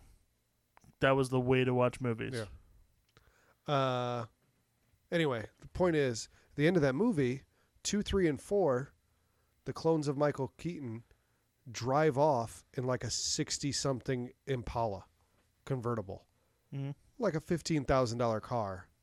They just drive away in. Right. I mean, it was, it was barely an antique at that time. But yeah, it's what like ninety two No, later than that, was it? I'm sure. Oh yeah, he probably would have been doing Batman Returns in ninety. That well, that was 91, 92? I don't know. Anyway, point is, is I feel like they show up constantly. Um, we see Willem Dafoe because they're going to a funeral, right? He goes Mhm. to a funeral. Yeah. Willem Dafoe's like, "Hey, His good wife's to see funeral. you." Blah blah blah. Uh, and it reminded me not that long ago. I uh, listened to an audiobook that Willem Dafoe was the reader on. He read it to you. Uh, and it took me a little while to figure it out because everything Willem Dafoe says, like there would be like a little girl character that he's talking, he's saying her lines, Mhm.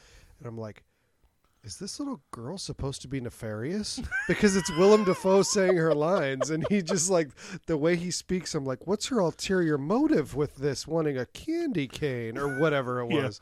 Just like these innocent words that this little girl is saying, and I'm like, because it's him saying them.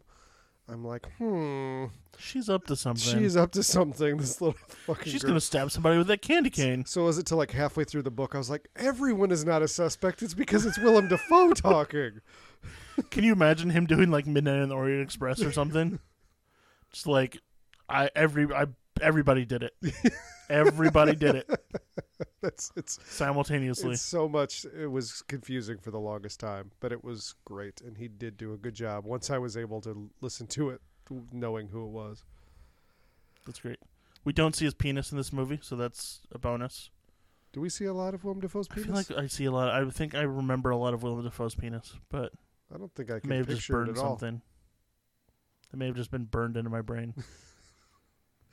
Uh, Okay. Did, you ever see The Last Temptation of Christ? No. Willem Dafoe played a good Jesus. Yeah? Yeah. That's a good movie. I highly recommend it. Scorsese, Willem Dafoe as Jesus. I have not seen it. It's good. Willem It's Dafoe kind of fucked up, but it's good. always has looked like he's one step away from dying. Yes. Like always. Yes. He, be, yeah, he has uh, sold his soul to Satan for those cheekbones, and he's paying the price every day. Yeah. Uh, also, what is the trope with raining at funerals? Every fucking movie. I was thinking rains. that, yeah. it like- rains at a funeral in every movie. It just made me think if I make a movie and there's a funeral in it, it's going to be the sunniest ass funeral in the world because it's going to be like, oh, it's the weather's real nice because life fucking goes on. Like l- the weather doesn't care that the person you love most in the world is dead. No.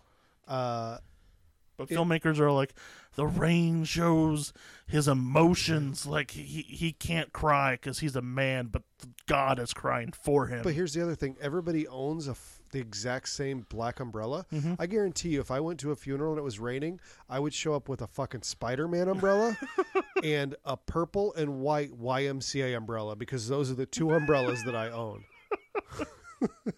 Yep. And I have to feel like the majority of people don't all own the exact same black. Am I the only person on earth that doesn't own But a also, black he's he's funeral rich, umbrella? so he's probably has a bunch of rich friends. That's true. They're But this, gonna own black stuff. I'm not even just talking about this movie though. I'm talking about every movie. It's the same thing. Yeah. Also, there in no movie is there ever the one random person that just shows up in jeans at the funeral yeah. because that absolutely happens. God damn it!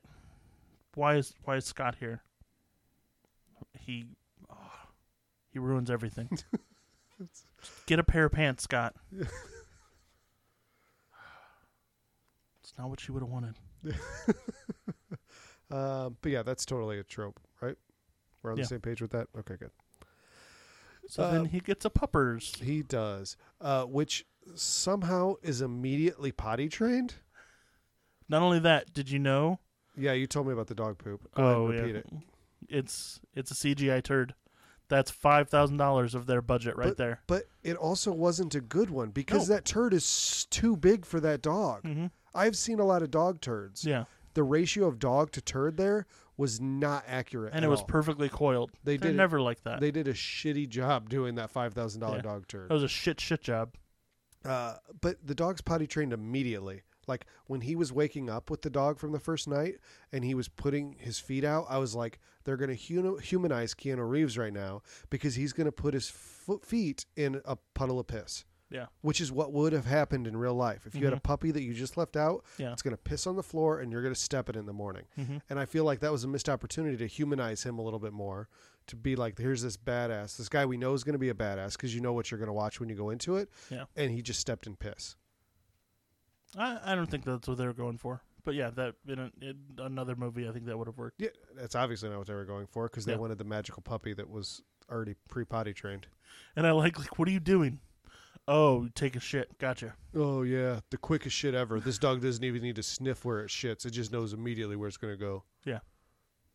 Dog shit. I get it. I forgot. Uh, so he ends up. Uh, he goes out with uh, in his car with uh, with the the puppy to get supplies, mhm. and he's he he's got to gas up. And who shows up? Theon Greyjoy. I don't know who that is, but it's the kid from Red. What? It's the blonde kid from Red. From what? Red. The- It's not. Oh, it's gotcha. not really, but it, it is. I was like, "There's another movie called Red that this guy's in now." Is there anyone that's not in a movie called Red? Uh, Is no, are we talking The- about the guy with the mole? It's uh, Viggo's son, Yeah, Iosef. the guy with the mo- mole. Yeah. Okay. He is. Him and Peter Dinklage and Lena Headey are like the best actors left on on Game of Thrones.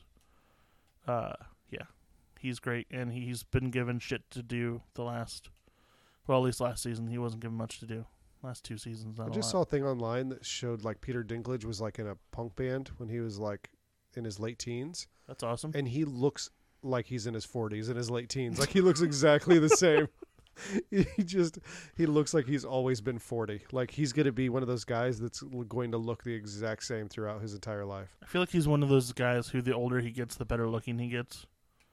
Yeah, I think that's probably true. Yeah. Um anyway, so he meets him and he tries to buy his car. Yeah. Keanu Reeves is like, It's not for sale, bro. Uh, and he talks shit in Russian.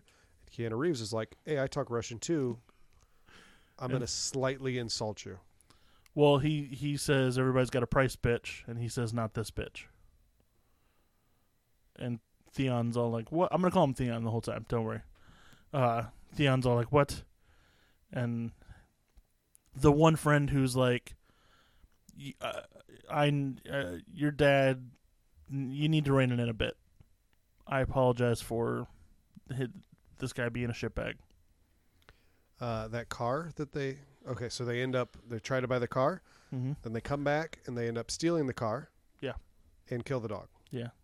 Beat The the, shit out of dog- Keanu Reeves. the dog's last the last effort left in that dog he uses to crawl over to Keanu Reeves. hmm Sad. Um, so we talked about this with like phones and things, but I'm going to do it again. I had that car that they stole. The uh, 69 Mustang? Uh, it was a 70 that I had. Did they say it's 69 in this? Yeah, because Theon thinks it's a 70, but Oh, he's yeah. like, no, it's a 69. I had a 70 Mach 1. It was green. like- nice. Yeah. I bet you it got seven miles to the gallon. It, it was, that's how I learned to drive a stick. And it was fucking terrifying because it was like 700 horsepower or something insane. Yeah. So like I couldn't not burn out. Like every time I would stop, like you know the little tiny town that you lived in, that Yeah. one four-way stop, Yeah. I would peel out of that every time going back and forth to school and I wasn't trying to drive like a douchebag, it's just that I wasn't good at it. Yeah. And it was so much car in that. I like the the one stop sign is right in front of where all the Amish park. so there's just like a bunch of horses, and you're going, you're peeling out. Fuck you, horses! It had it, that car had Get some technology. I don't know cars, but I only know this because I had that car. Yeah. It has something called a traction bar, which basically like you've seen cars that pop wheelies. Mhm. It has a bar on there so that I couldn't pop a wheelie because I totally could have popped a wheelie if I wouldn't have had that on there. uh, But I don't have that anymore. I work with a guy who's a real aggressive driver. He's uh just a few years shy of his midlife crisis, but you know he's he's doing it anyway. You say real aggressive driver. I say douchebag. yeah, he's he he is an asshole. Uh, he may listen, so I didn't call him an asshole, but he, he's an asshole driver. uh, and he has uh, uh, a Corvette, and rode in it with him once. Won't do it again. Uh, but he's real bad. He just always passing people at like, yeah, like thirty mile an hour, like this little road that we we work at. And he comes in a couple weeks ago, and is like, "Hey, uh, so I I was out driving with my friend, uh, one day the other day, and." He was like, "Hey, why is your car making that noise?" And he's like, "I don't know, it just does that." And he's like, he presses a button, and all of a sudden the nose goes noise goes away, and I can like drive it even harder. He's like, "Yeah, uh, apparently I had, my car has something called competitive mode." So now he just drives in competitive mode all the time, and is an even more asshole driver. so that's great. Sweet. It's got a car has a douche button built in. Yep. yep. It's got that Fast and I watch Fast and Furious too many times button. Oh, yeah. Not a big fan of that. The other thing that I hate, and I lived in Ohio for a while, and Ohio drivers were the worst with this, is people that drive through a parking lot, like not following, like with their spaces. Like there are Yeah. definitive places you are They're supposed. driving perpendicular to the lanes. Yes, that is not how a parking lot works because you will be just going along and then they'll fucking fly out of nowhere. It's not a big open area. Mhm. There are lines where you are to be driving. There are cars, and the only reason you're going this way and it works is because you don't think there's going to be something at the end of that line. Exactly. It's so Yeah. frustrating. That guy does that. I guarantee it. Probably. Um, he lives in Ohio too. Yeah. So yeah, that's a that's a twofer right there. um, so he ends up going to John Leguizamo, who I think is one of the most underutilized actors. he like is he is gr- great. He really is. Have you seen The Pest? The Pest is just- so good. I haven't seen the pest in years, but I recall it being fucking Very racist, stupid and horrible. but I love it. Um, Like But- Munley music. but It's very racist, but I love it. but uh I think he's super underutilized. I Yeah. really do. Like he is just a really great actor. I mean, he might have been in The Pest and Super Mario Brothers and Spawn, He made Super Mario Brothers watchable. but uh, he is great, and he is just a small part of this, but he's great whenever he's on screen. Um, and he runs a chop shop. hmm uh, and Keanu Reeves is like, "Did they bring it here?" Uh, and we had already seen a scene where a mole face hmm brings it to him, and John Yeah. Leguizamo's like, "What the fuck are you doing?" They and cut punches him between in the face. past and future, yes, uh, and I like how they do that. Basically, like the story starts, and then John Wick shows up, and it's now John Leguizamo telling the story to John Wick. yes. Yeah, and it's cutting back and forth. Uh, but he punches him in the face and is like, "You can't steal this guy's car. You are fucked." Yeah. And he's 'Cause like, you "You know who I am. We own you." And he's like, "I work with your father, and nobody owns me." And it's like, "Fuck yeah, John Leguizamo. Hell nobody yeah. owns you. Mm-mm. You were into Wong Fu. That's right, Luigi. Yeah, Luigi Mario. Wait, I thought that means his other name's Mario. Mario. Yes." That that is where that was canonized because they're the Super Mario that was a brothers. joke. I was trying to do the bit because that's a quote from the movie. Oh, I haven't seen the movie since it was in theaters, but it's good. You disappoint me. It's so bad. it's so bad. Who who's King Koopa in that? Dennis Hopper. Dennis Hopper, yes, chewing up screen. Ugh, with the on with the tiny headed lizard people on either Yeah. side. Yeah, the, There's- which are supposed to be Toad Yeah, the Koopa or Goombas. Goombas. I'm sorry, that's not supposed. to Oh yeah, they're the be Goombas. Yeah, And he calls them Goombas. And like Big Bertha the fish is just like a fat black lady. yeah. I need to watch. We need to. We need to watch the Pest and and Super Mario Brothers. That's not a bad podcast. idea. There you go. That's a good. Uh, they're the Goombas are horror. Yeah, they're They hunt spooky. people. hmm And That's pests. that's horror. Mhm. Yeah, Yep. And uh, they hunt people in the Pest. Yeah. So that's horror. there you go. uh, so John Leguizamo, wonderful. Yeah. Um, and this is where you get the start of like the first 20 minutes or so are John Wick the character but this scene is where you start with John Wick the myth the man the myth the legend um, yeah. So we see him going home. Like phone calls start to happen, right? Mhm. where it's like, uh, "Hey, Moleface's dad, this is what just happened. This is why I punched your kid in the face." right he says I hear you punched my kid in the face he's like yeah cuz he stole John Wick's car and then there's just silence cuz he's just like I'm fucked I'm fucked. I'm fucked. My Uh, son's fucked. I'm fucked. Everyone's fucked. And uh, John, like, uh, I'm sorry, Keanu Reeves goes home and starts breaking into his arsenal. Yeah. He has buried his life in the basement. Literally, under a foot of concrete. And he opens this big chest and what are inside. A shit ton of guns and a bunch of weird gold coins and you're like well, gold coins what are those and then you, they cut to Viggo and he opens up his safe and there are a bunch of gold coins and you're like what the fuck is up with these gold coins did you know John Wick Three is John Wick versus Leprechaun? that's exciting I would watch. is it on sci-fi I would watch. That. I I want to go home and watch John Wick 2 now. Yeah. I still haven't seen it. It's on. I, I hope it's still on HBO. Um, I was googling because it's a thing that I do, Lawnmower Man, today, Okay. and and it said something about John Wick Two, comma Lawnmower Man, and I was like, is there a tie-in between these two? Oh, please tell me it was slash fiction. Uh, no, it was just they were released on this, the, like the special edition of Lawnmower Man was Oh, released okay. the So same it was an day on article DVD. about how they. Yeah. Okay. It was just these are everything that's released today. Yeah. But I was like, holy shit, we just watched John Wick. Is there a tie-in with Lawnmower Man? I gotta know. That's awesome. That just lets you know into my googling habits.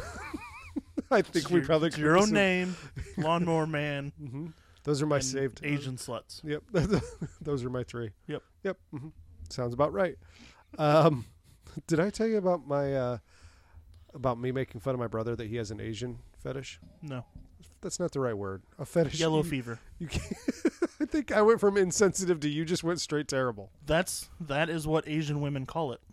The, Really? the white men who are obsessed with Asians, they call Really? it yellow fever, and like that's their word. Like they will say, "Watch out, this guy has yellow fever." Didn't know that. So years ago, uh, I was like, I want to watch a movie. I don't really have anything. Uh, well, what does my brother have in his room? So I go in there, and I see in the DVD player he had "There's Something About Mary," and I was like, that sounds good. I'll watch "There's Something About Mary." So I go to put it in, and this porn starts. It's just Asian women being sexed, and like, what the fuck? And I pull it out and I look at it, and it's not. There's something about Mary. It says there's something about Lucy Lee, Oh, like the same font as the something about Mary thing. nice. Uh, so like for the long forever since then, I've made fun of him that he's got an Asian thing, and he's like, I don't. I mean, I don't not like. I'll watch Asian porn. I don't have a. I'll watch Asian porn. Don't get me wrong. I'm not. I'm not racist. I'll watch Asian porn, Uh, as long as the dick's white, it's got to be a white dick. But other than that, I'm fine. Um. So then the dad is like, "What the fuck am I gonna do? Do- I have to protect my kid. He's my son. I love him. Yeah. But John Wick is coming after him. Yeah. Who is the boogeyman? And here's a stylistic thing that I've never seen, and I really don't think I like. What is the deal with the subtitles throughout this movie? Being multiple colors and fonts for words like the boogeyman has to be a certain color Yeah. and then oh, there's random words that they put in a different color and like in bold. Well, it's only the boogeyman, and then when he's singing the song, uh, the key words about the boogeyman, what he's going to do to you. And I think it's a stylistic choice. I, I like it. I think it fits with the style of the movie. That the the movie is very stylistic, stylistic action, and I I, I think it works. So uh, the dad sicks a whole bunch of guys on Keanu Reeves. Yeah. Uh, who keep in mind is pushing 50 years old right now. Sure, probably. Uh, and does fine in this movie. However, cannot act. Like, I do not think Keanu Reeves can act. I like the guy. I will say that I like Keanu Reeves. Yeah. Uh, and I like watching him in things, but he can't like actually act. Like this is what he needs to do, is these types of things. Yeah. But when he goes to act, it's not good. Also, he sounds like he's the coolest guy in real life ever. Yeah. Have you heard any of these stories? Like, yeah. I mean, he he's in Dogstar. I don't know what that is. It's his band. Oh, I didn't know that. Um, I know that he like uh, like there was a video of him like like he rides the bus or rides the subway and stuff all the time, and he doesn't like get private cars or anything. Like he Mhm. just acts like a regular dude. And like there was like a video of him like somebody was filming him just because like it's Keanu Reeves on the subway, Yeah. and he like got up and let an old lady sit in his seat and stuff like that. Mhm. Uh, and one of the Matrix movies, one of the two sequels, he gave at least part, maybe No, all, all of them. all All of them. All, All- the stunt crew. Okay, sounds like you know more details here, so you tell me. Uh, he basically didn't. He basically took no salary because he spent his entire salary for that movie to buy all the stunt people new motor- motorcycles. Um, Was the stunt people? I heard he gave all of his salary to the visual effects people, That might have been a different one. I know he bought all the stunt people motorcycles. or it could have been the same one. Maybe.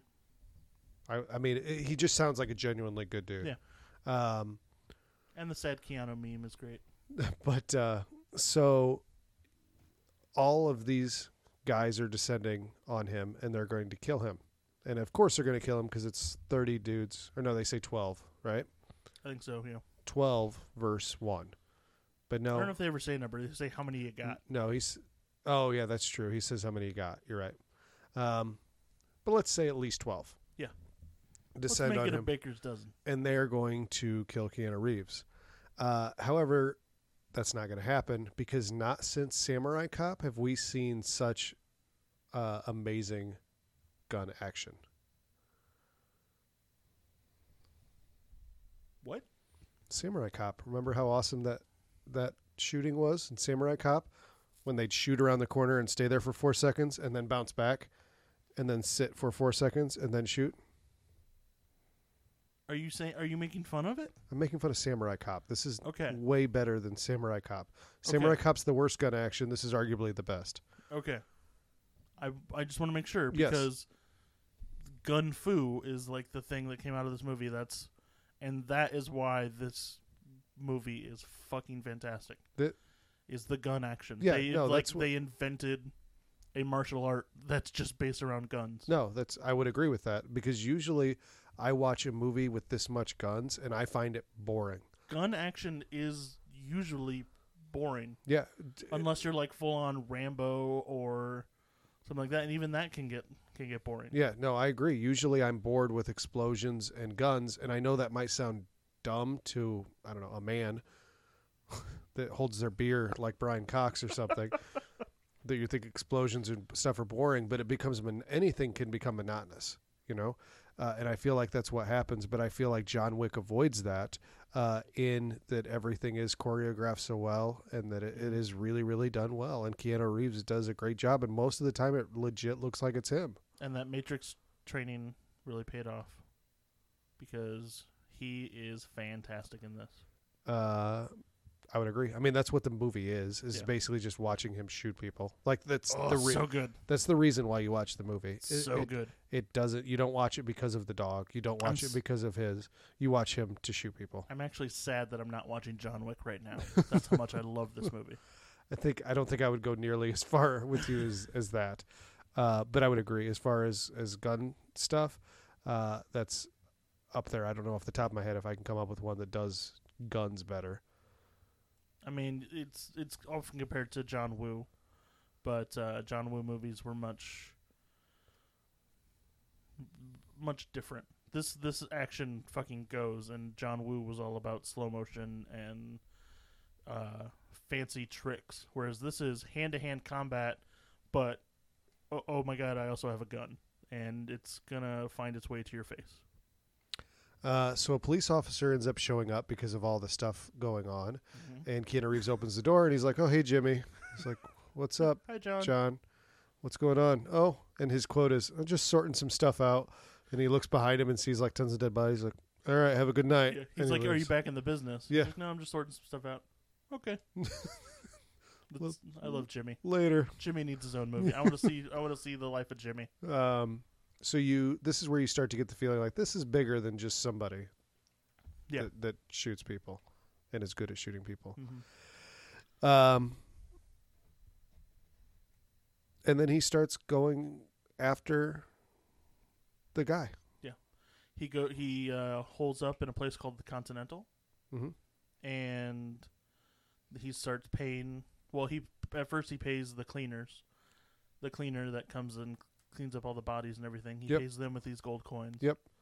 And then he checks into the hotel with gold coins. Yep. So this hotel is uh, a prestigious uh, uh, crime.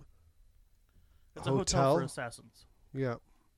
It Yeah. seems like a very specific market. Yeah. Very it's- specific market. there's obviously this assassin base that's uh, assa- uh, this group of assassins that are based in there, uh, and they have a rule: no business on the premises. Yes.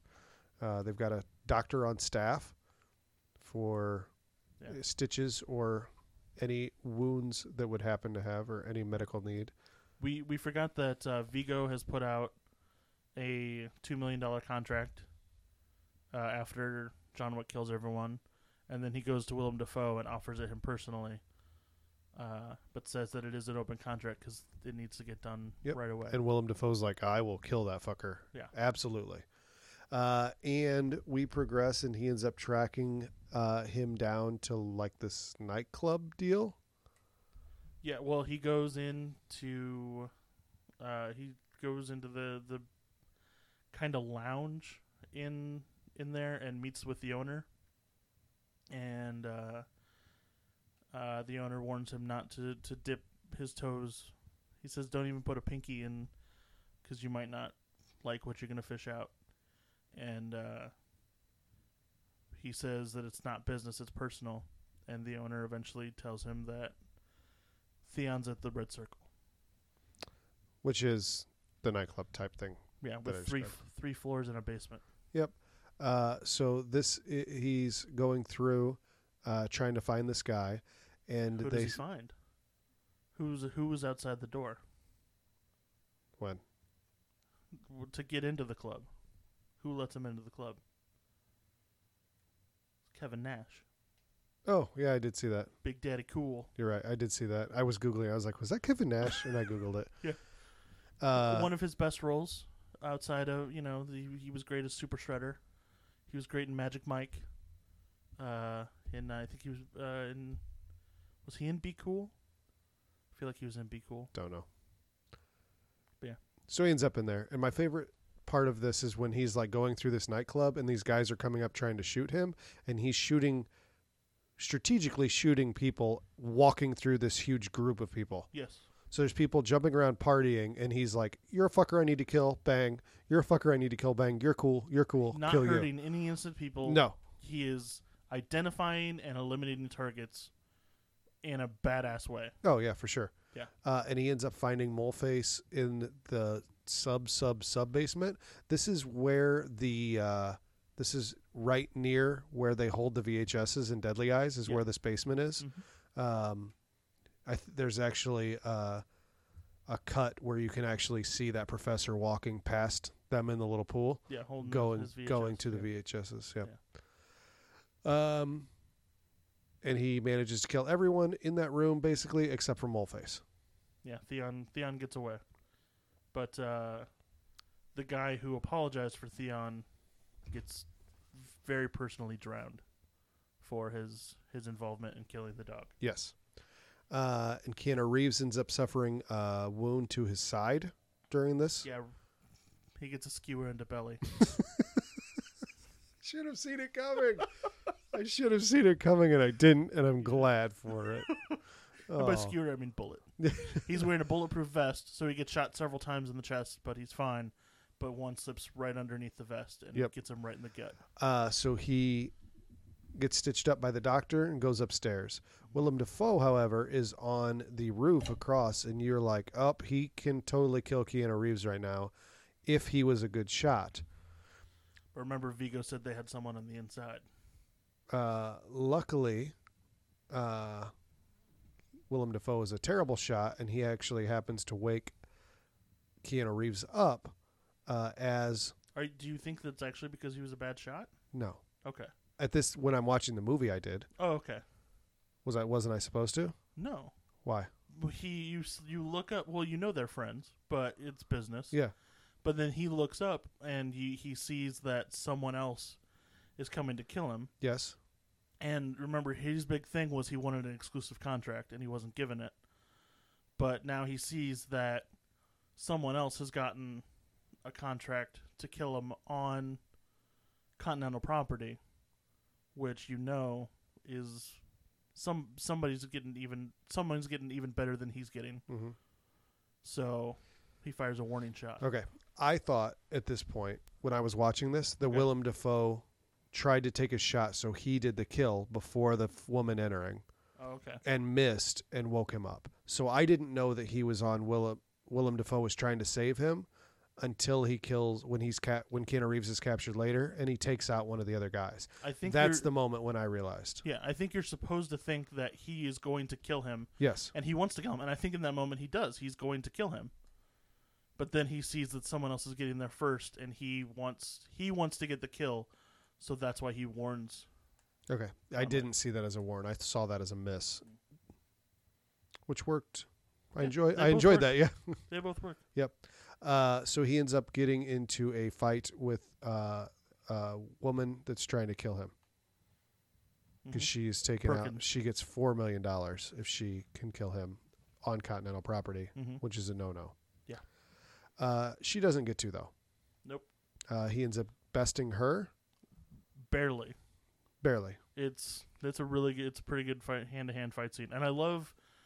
Uh, it's the one. It's the thing that I loved about Jason Bourne. The Bourne. Have you seen the Bourne movies? I saw like one, and that was what I felt like. It was just like cars and running and shooting. Um, it's done very well in the Bourne movies, uh, but it's.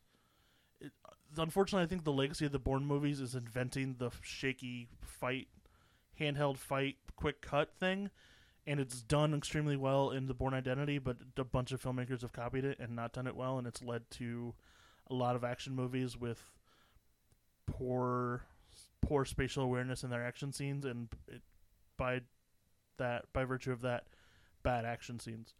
But the thing that I always enjoyed about the Bourne Identity is you find an object and use that object. And that's what this scene is like uh she uses her jacket to get leverage. He uses a sheet Mhm. to to take advantage. Yep. Uh the first thing he does is is uh he he's wearing a sling. He takes off the sling and uses that to to gain gain wrist control. Like I I enjoy the the found object kind of fights. Yep. Uh, he ends up besting her and puts her in control of black guy in an adjacent room. That obviously they're friends. Who is from The Wire? Oh. Both the black guys in this movie are from The Wire. Oh, good. Uh, the the guy at the desk and uh, unfortunately the guy who gets shot in the face by Perkins. Yeah. Uh, so he gives her uh, to black guy across the hall to take care of for a Catch and coin release. and uh, goes out on his way. Mhm. Uh, he ends up being captured. Well, he yeah. He sets up. Uh, he finds out where the where they're located. He he gets he gets out of her information that they have a thing in the church, and he goes and he burns all their everything they had in the in the church. All their the stuff in the vault, which was money. It was audio and visual recordings that were used as leverage for local uh, officials and everything. It was basically everything they had, and he destroyed it. Yep. Uh, then he gets captured. He gets hit by a fucking car. Well, And it- he a car hits a car, and the car that got hit hits him, and he flies. I did like that because at first I thought the guy driving the car just ran away. Like he just jumps in the car and you see him Mm-hmm. drive. So I was like, you notice that's the guy from the club, the one, the only guy who bested him, the guy who shot him. oh yeah, Yeah. Uh, so he takes out Keanu Reeves, and then they have this this scene in like a warehouse thing where it's like, why don't you just fucking kill him? Put one bullet in his head instead of doing the Doctor Evil thing where you talk to him and be done with it. Mhm. But he doesn't do that. Who's the main villain? Viggo. Viggo doesn't do that. He leaves it to his guys to kill him and turns around and walks away. Yeah. Listen to Seth Green and just shoot him in the head. Let Seth Green get the gun from his room and just shoot him. Instead of talking about it like a fucking supervillain. I thought you were referencing some like obscure statement that Seth Green made, and then you said get the gun from his room. I realized he's making he's making a freaking Austin Powers reference right now. All right, I'll go with it. Fine. I referenced the pest. He can reference Austin Powers. I said Doctor Evil. Oh, okay, yeah, I guess. Yeah. Yeah. It all fit. Yeah, Well done. thanks. Uh, but they don't do that, and that if there's anything that pisses me off in this movie, it's that. It's like, just be pragmatic. Don't tie him to a chair. If you hit him with the car, run his head over and be done with it. Yeah. Because that's what Keanu Reeves ends up doing. He ends up finding the kid and he just shoots him in the head. There's no speech. There's nothing. And you know what? He fucking got him. And they Right. could have gotten John Wick ten times over if they would have just done it. Yeah, uh, but they got a really badass fight scene. Out of it. They're not going for a fight scene. Their motivation is to not I mean, die. yeah, I mean the movie did. Yeah, no, the movie did. That's fine. But I'm just saying, if I'm trying to put myself in their position, Yeah. like when I become a big time uh, Russian mobster, hmm I'm gonna just kill my enemies immediately. That's that's smart. The Seth Green style. Yeah. So he escapes uh, through help of Willem Dafoe. Willem Dafoe takes out the first guy. Uh, he finally gets to kill the guy from the club who hit him with the car car. Uh, The car car. and yeah, he he runs on foot, chases down the car that Viggo's in, and uh, basically tells Viggo, "I'm gonna shoot you in the face if you don't tell me where your son is." And Viggo gives him up, Yeah, he does. Like a tells him exactly where he is. Yep. Uh, and just sits around and takes a drink while Keanu goes after him. He, smokes a joint and drinks a drink. Yes. Like any dad would. Yeah. uh, so Keanu g- gets his revenge and kills him dead. Yeah, he. I love that he's like his last words in Russian were like, "It's just a fucking," and then boom. He was gonna say it's just a fucking dog, but he doesn't even get that, and I like that. Yeah. Um, we do. Do we end up with the fight scene now with the knife? With uh, with Viggo, I don't remember when it was. Go ahead. What do you got? um, well, then for John Wick, it's over. He he has had his revenge, but Viggo is pissed off, so he goes and he goes to Willem Dafoe, him and Perkins, and he tortures Willem Dafoe. And I yeah, like I love this movie because, like, uh, Willem Dafoe is you know realizes that he's dead, but he's gonna be tortured for a long time. So he goes out his way, beats up and kills two thugs before getting shot.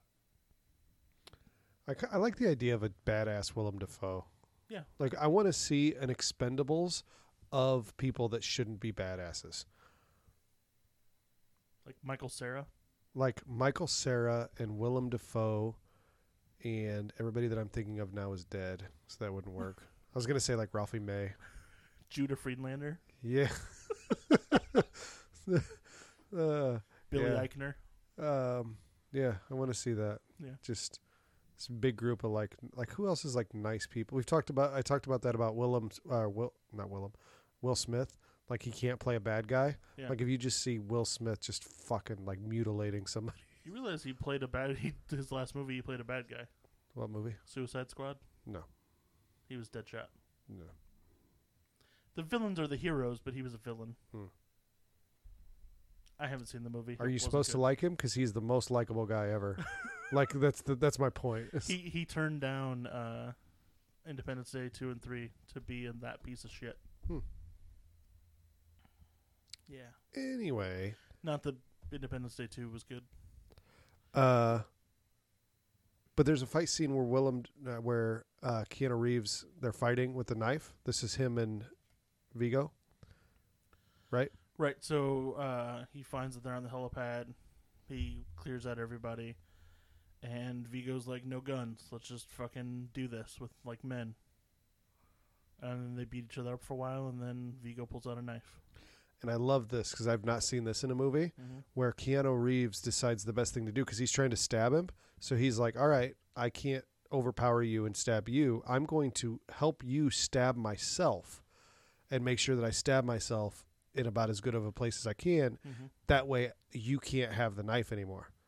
Not only that, but now you are caught off guard because you're stabbing with all your might, and then suddenly your your arm is released. You get the stabbing motion, which pulls your arm forward, and now I break your arm. Yeah, I thought that was awesome. I'd never seen that done before, and it seems like a uh, something we should like. As many, it's got to be hard, like trying to come up with new things to do because everything's been done or a trope. Yeah. Uh, just like they were like, I'm gonna have it rain at a funeral. Nobody's ever done that before.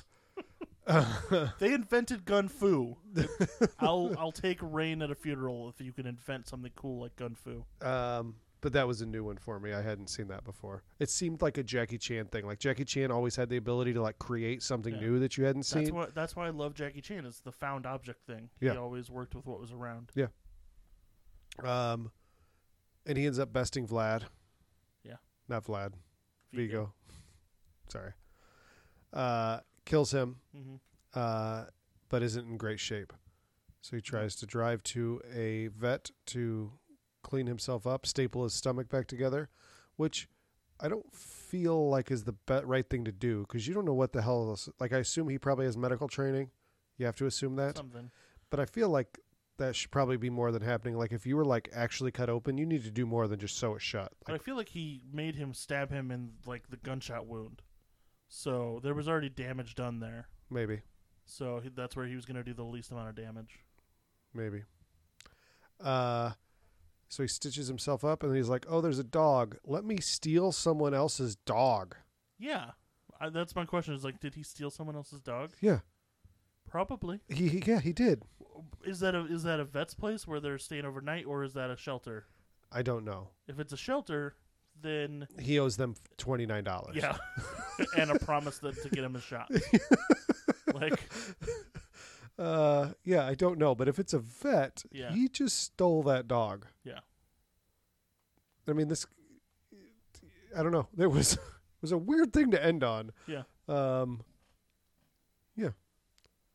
Uh the weirdest thing to end on produced by Eva Longoria. I didn't see that. Yeah. What? Eva Longoria helped get this movie. Like, I get it that it wasn't, you know, it's like Taken. Do you know the story behind Taken? No. So you know. That, Oh yeah, you started telling me this. I think. Right, because he was going to be in the A team, and he was just a serious actor. No one believed that he could be like an action star. So they made this little movie called Taken, just so that they, he could have a little bit of action credit. hmm And then A team goes, and Taken is like its own franchise. Yeah. and like no one cares gives a shit about the A team, uh, eh, but they still quote, "I will find you, and I will kill you," all the time. Yeah. and uh, yeah, I wonder if that was one of those these movies where, like Keanu Reeves wanted to get it done, and you know, maybe Eva Longoria just wanted to like George Harrison this along. Yeah, maybe. Um, so my overall thoughts on John Wick is that uh, it, as you described, it invented a new subgenre that I don't feel like I want to see that much more of, unless they can really keep going that deep. I'm not saying anything negative about this, but I just don't know how much Yeah. more. They invented a new martial art, Um, gun fu. but it was good. I feel like you are. I just like inward burped. If that picked it up, I Yeah, apologize. I that was it. gross. I'm sorry. Um, I feel like the similarities are way deeper than what you're you're seeing or acknowledging. Um, but I'm not faulting that because I feel like if they were, if this were to be a remake, it would just be a really good remake in that they took the the idea and the the basic premise of it and did a twist on it and made it a totally different movie. Yeah.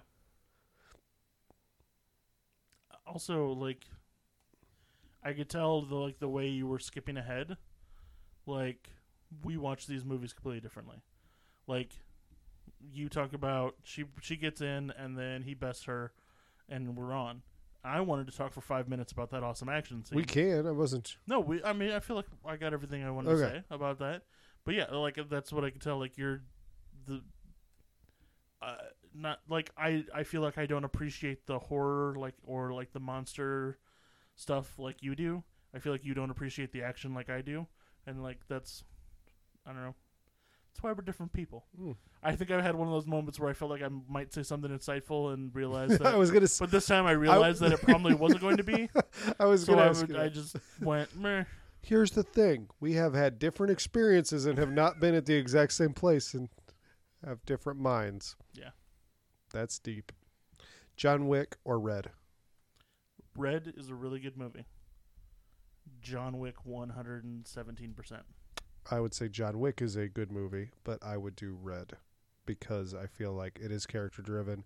Uh, I have that Ketchum love that I have to that I can't quantify, but is probably there somewhere. hmm Um, and nothing negative towards John Wick, just as I feel like you don't have anything negative to say about Red. Yeah.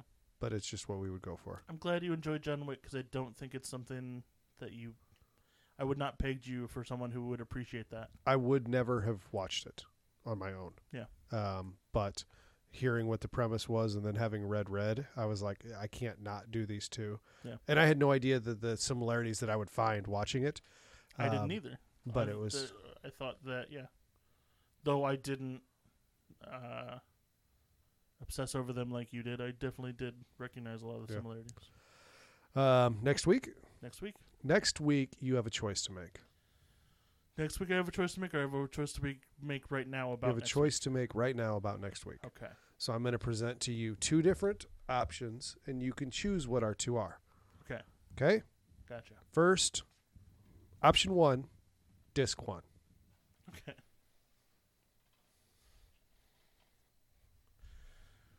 Three wishes, one nightmare. Wishmaster 3 Beyond the Gates of Hell. Uh Yeah, it's Wishmaster 3. There's like nothing on here other than uh there's a pentagram and it has the word hell on it. So it's Wishmaster 3. Okay. There's nothing more for me to go on that. it's Wishmaster 3. On the back there's a a dude fighting a demon with a sword. Or I guess torturing the demon. Cool. What are we going to see? A dude torture a demon with a sword? Okay. Feel like you forget how this game is played. I, f- I feel like I didn't I wasn't given much. Okay. Like it's it's Wishmaster. We know what we're going to expect in Wishmaster. This is very like the opposite of Christ on the cross, hmm you know, because he got the spear from the Roman soldier. Mhm. This this is a demon. I can't see what he's on, but I'm gonna guess it's a pentagram that he's tied to, Okay. and he's getting sworded. 'Kay. With Uh, a sword. That thing you're calling a demon is the Jinn, Okay. Just so you know. It looks similar but different, Yes, that would be accurate. and it says hell. Uh, so maybe the jinn is a demon now. disc, movie two, option one. Gotcha. Uh, leave no soul unturned. Wishmaster, the prophecy fulfilled. I can already tell that the makeup budget is way down for this one. Uh, yep. On the back, there are some demon or jinn faces. Uh, the jinn has grown like centipede horns or like Medusa hair or something, and titties. That's what's on the back of the box. Okay. What are we going to see? Uh, well, oh, oh, on the front there's a naked woman. I saw that it was the shape of a woman. I didn't realize it was a naked woman because I was looking at the bad makeup. So I'm gonna guess we are gonna see bad makeup and titties Okay. in Wishmaster: The Prophecy Fulfilled. Okay. Um, usually I don't give you much to go on, but just so you can make an informed opinion on these, uh, what you described is pretty accurate. Andrew Divoff is not back For either of them, for either of them. Uh, these were filmed back to back by the same director and cast at a community college. And and I was going to do a Cohen over Cohen song about these, and it was going, but I uh, I threw it away because Cohen over Cohen is about good things and Yes. about loving things. It's Mhm. not about fucking hating things and reviling what they ruined that you love, and that's what that song was about. it's not about hate fucking yes, movies you don't like. that's what that song was going to be, and I was like, that's not what Cohen over Cohen is. I don't want to hate this, so. Uh, right. It was going to be Seven Nation Army by the White Stripes. Um, hmm Yep. Uh, Can you give us a sample? uh, Wishmaster two and three should have brought Andrew Divoff back. I mean, Wishmaster three and four. Yeah, sorry.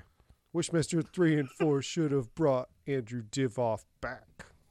That's a little snippet for you. It's good. Um, so that didn't happen. That tells you what you're what you're kind of in for for that one. All right. Uh, option two, movie one, Okay. bottom. Oh my god. Really? Why are you giving me the option? You know what I'm gonna choose. So Oh my god. I have been waiting for so long. he's so excited. Jacob Two-Two meets the Hooded Fang. Oh my god. You, Uh, you did this once, but read us the. Be- oh, that, yeah, you cheated yeah. before I cheated read. before and read the whole thing. I'm gonna read it again. I'm so excited. The- fuck Wishmaster. Commu- you had me at community college. you lost me at also presenting me Jacob Two-Two. Oh fuck! Jacob is a six year old who says everything twice since no one ever listens to him the first time. Hence his name, Jacob Two-Two.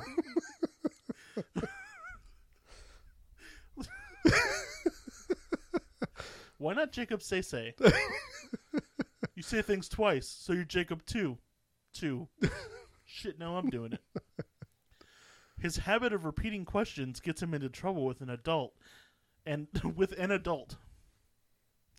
And as a result, Jacob Two-Two is sentenced by a judge, Ice T from Johnny Mnemonic, to Slimer's Island. I love this.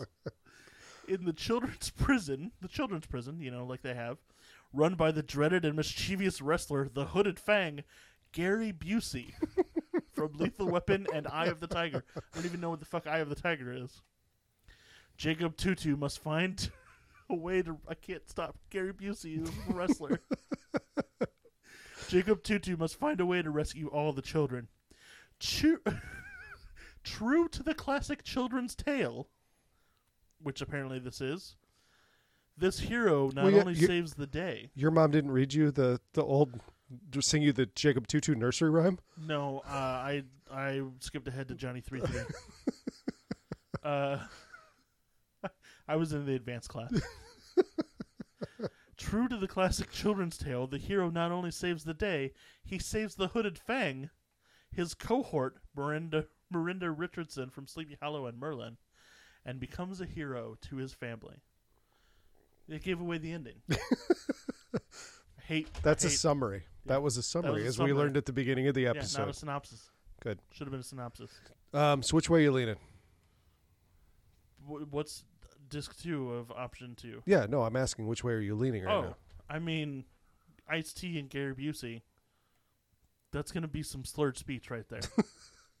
All right, you want to see option two, disc movie two? option two, disc two.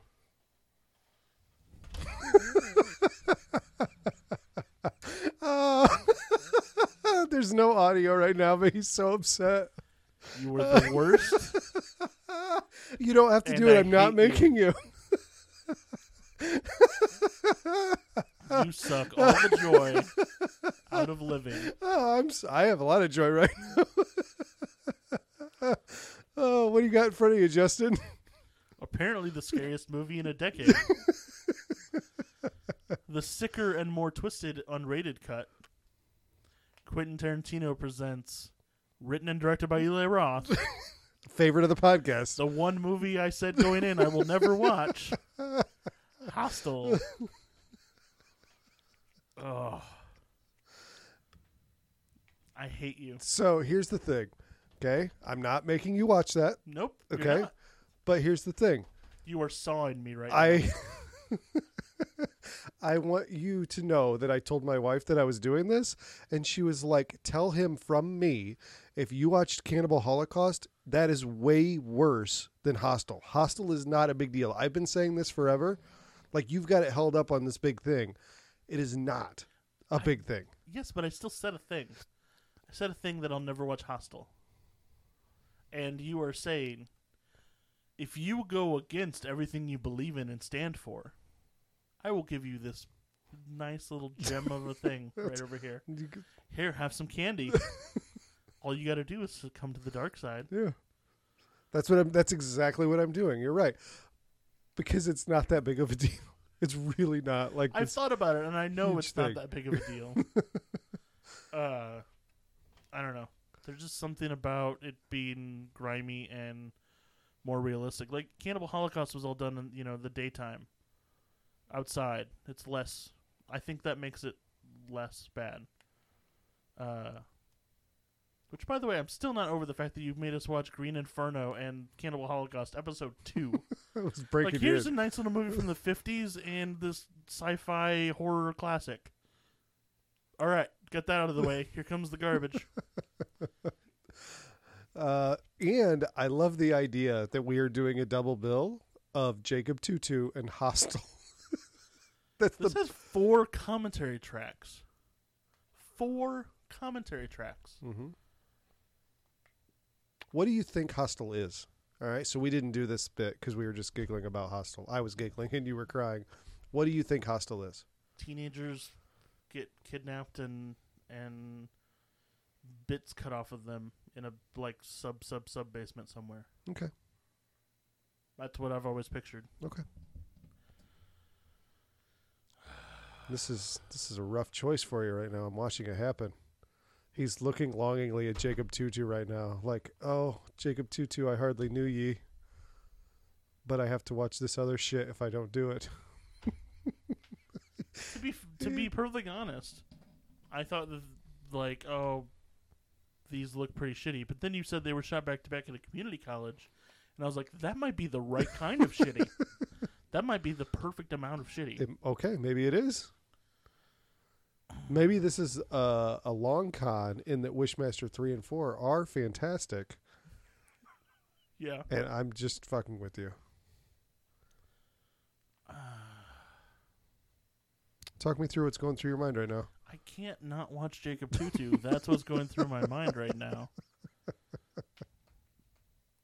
I want to know what year this was made. It doesn't seem to say on the back. Maybe it'll say on the disc.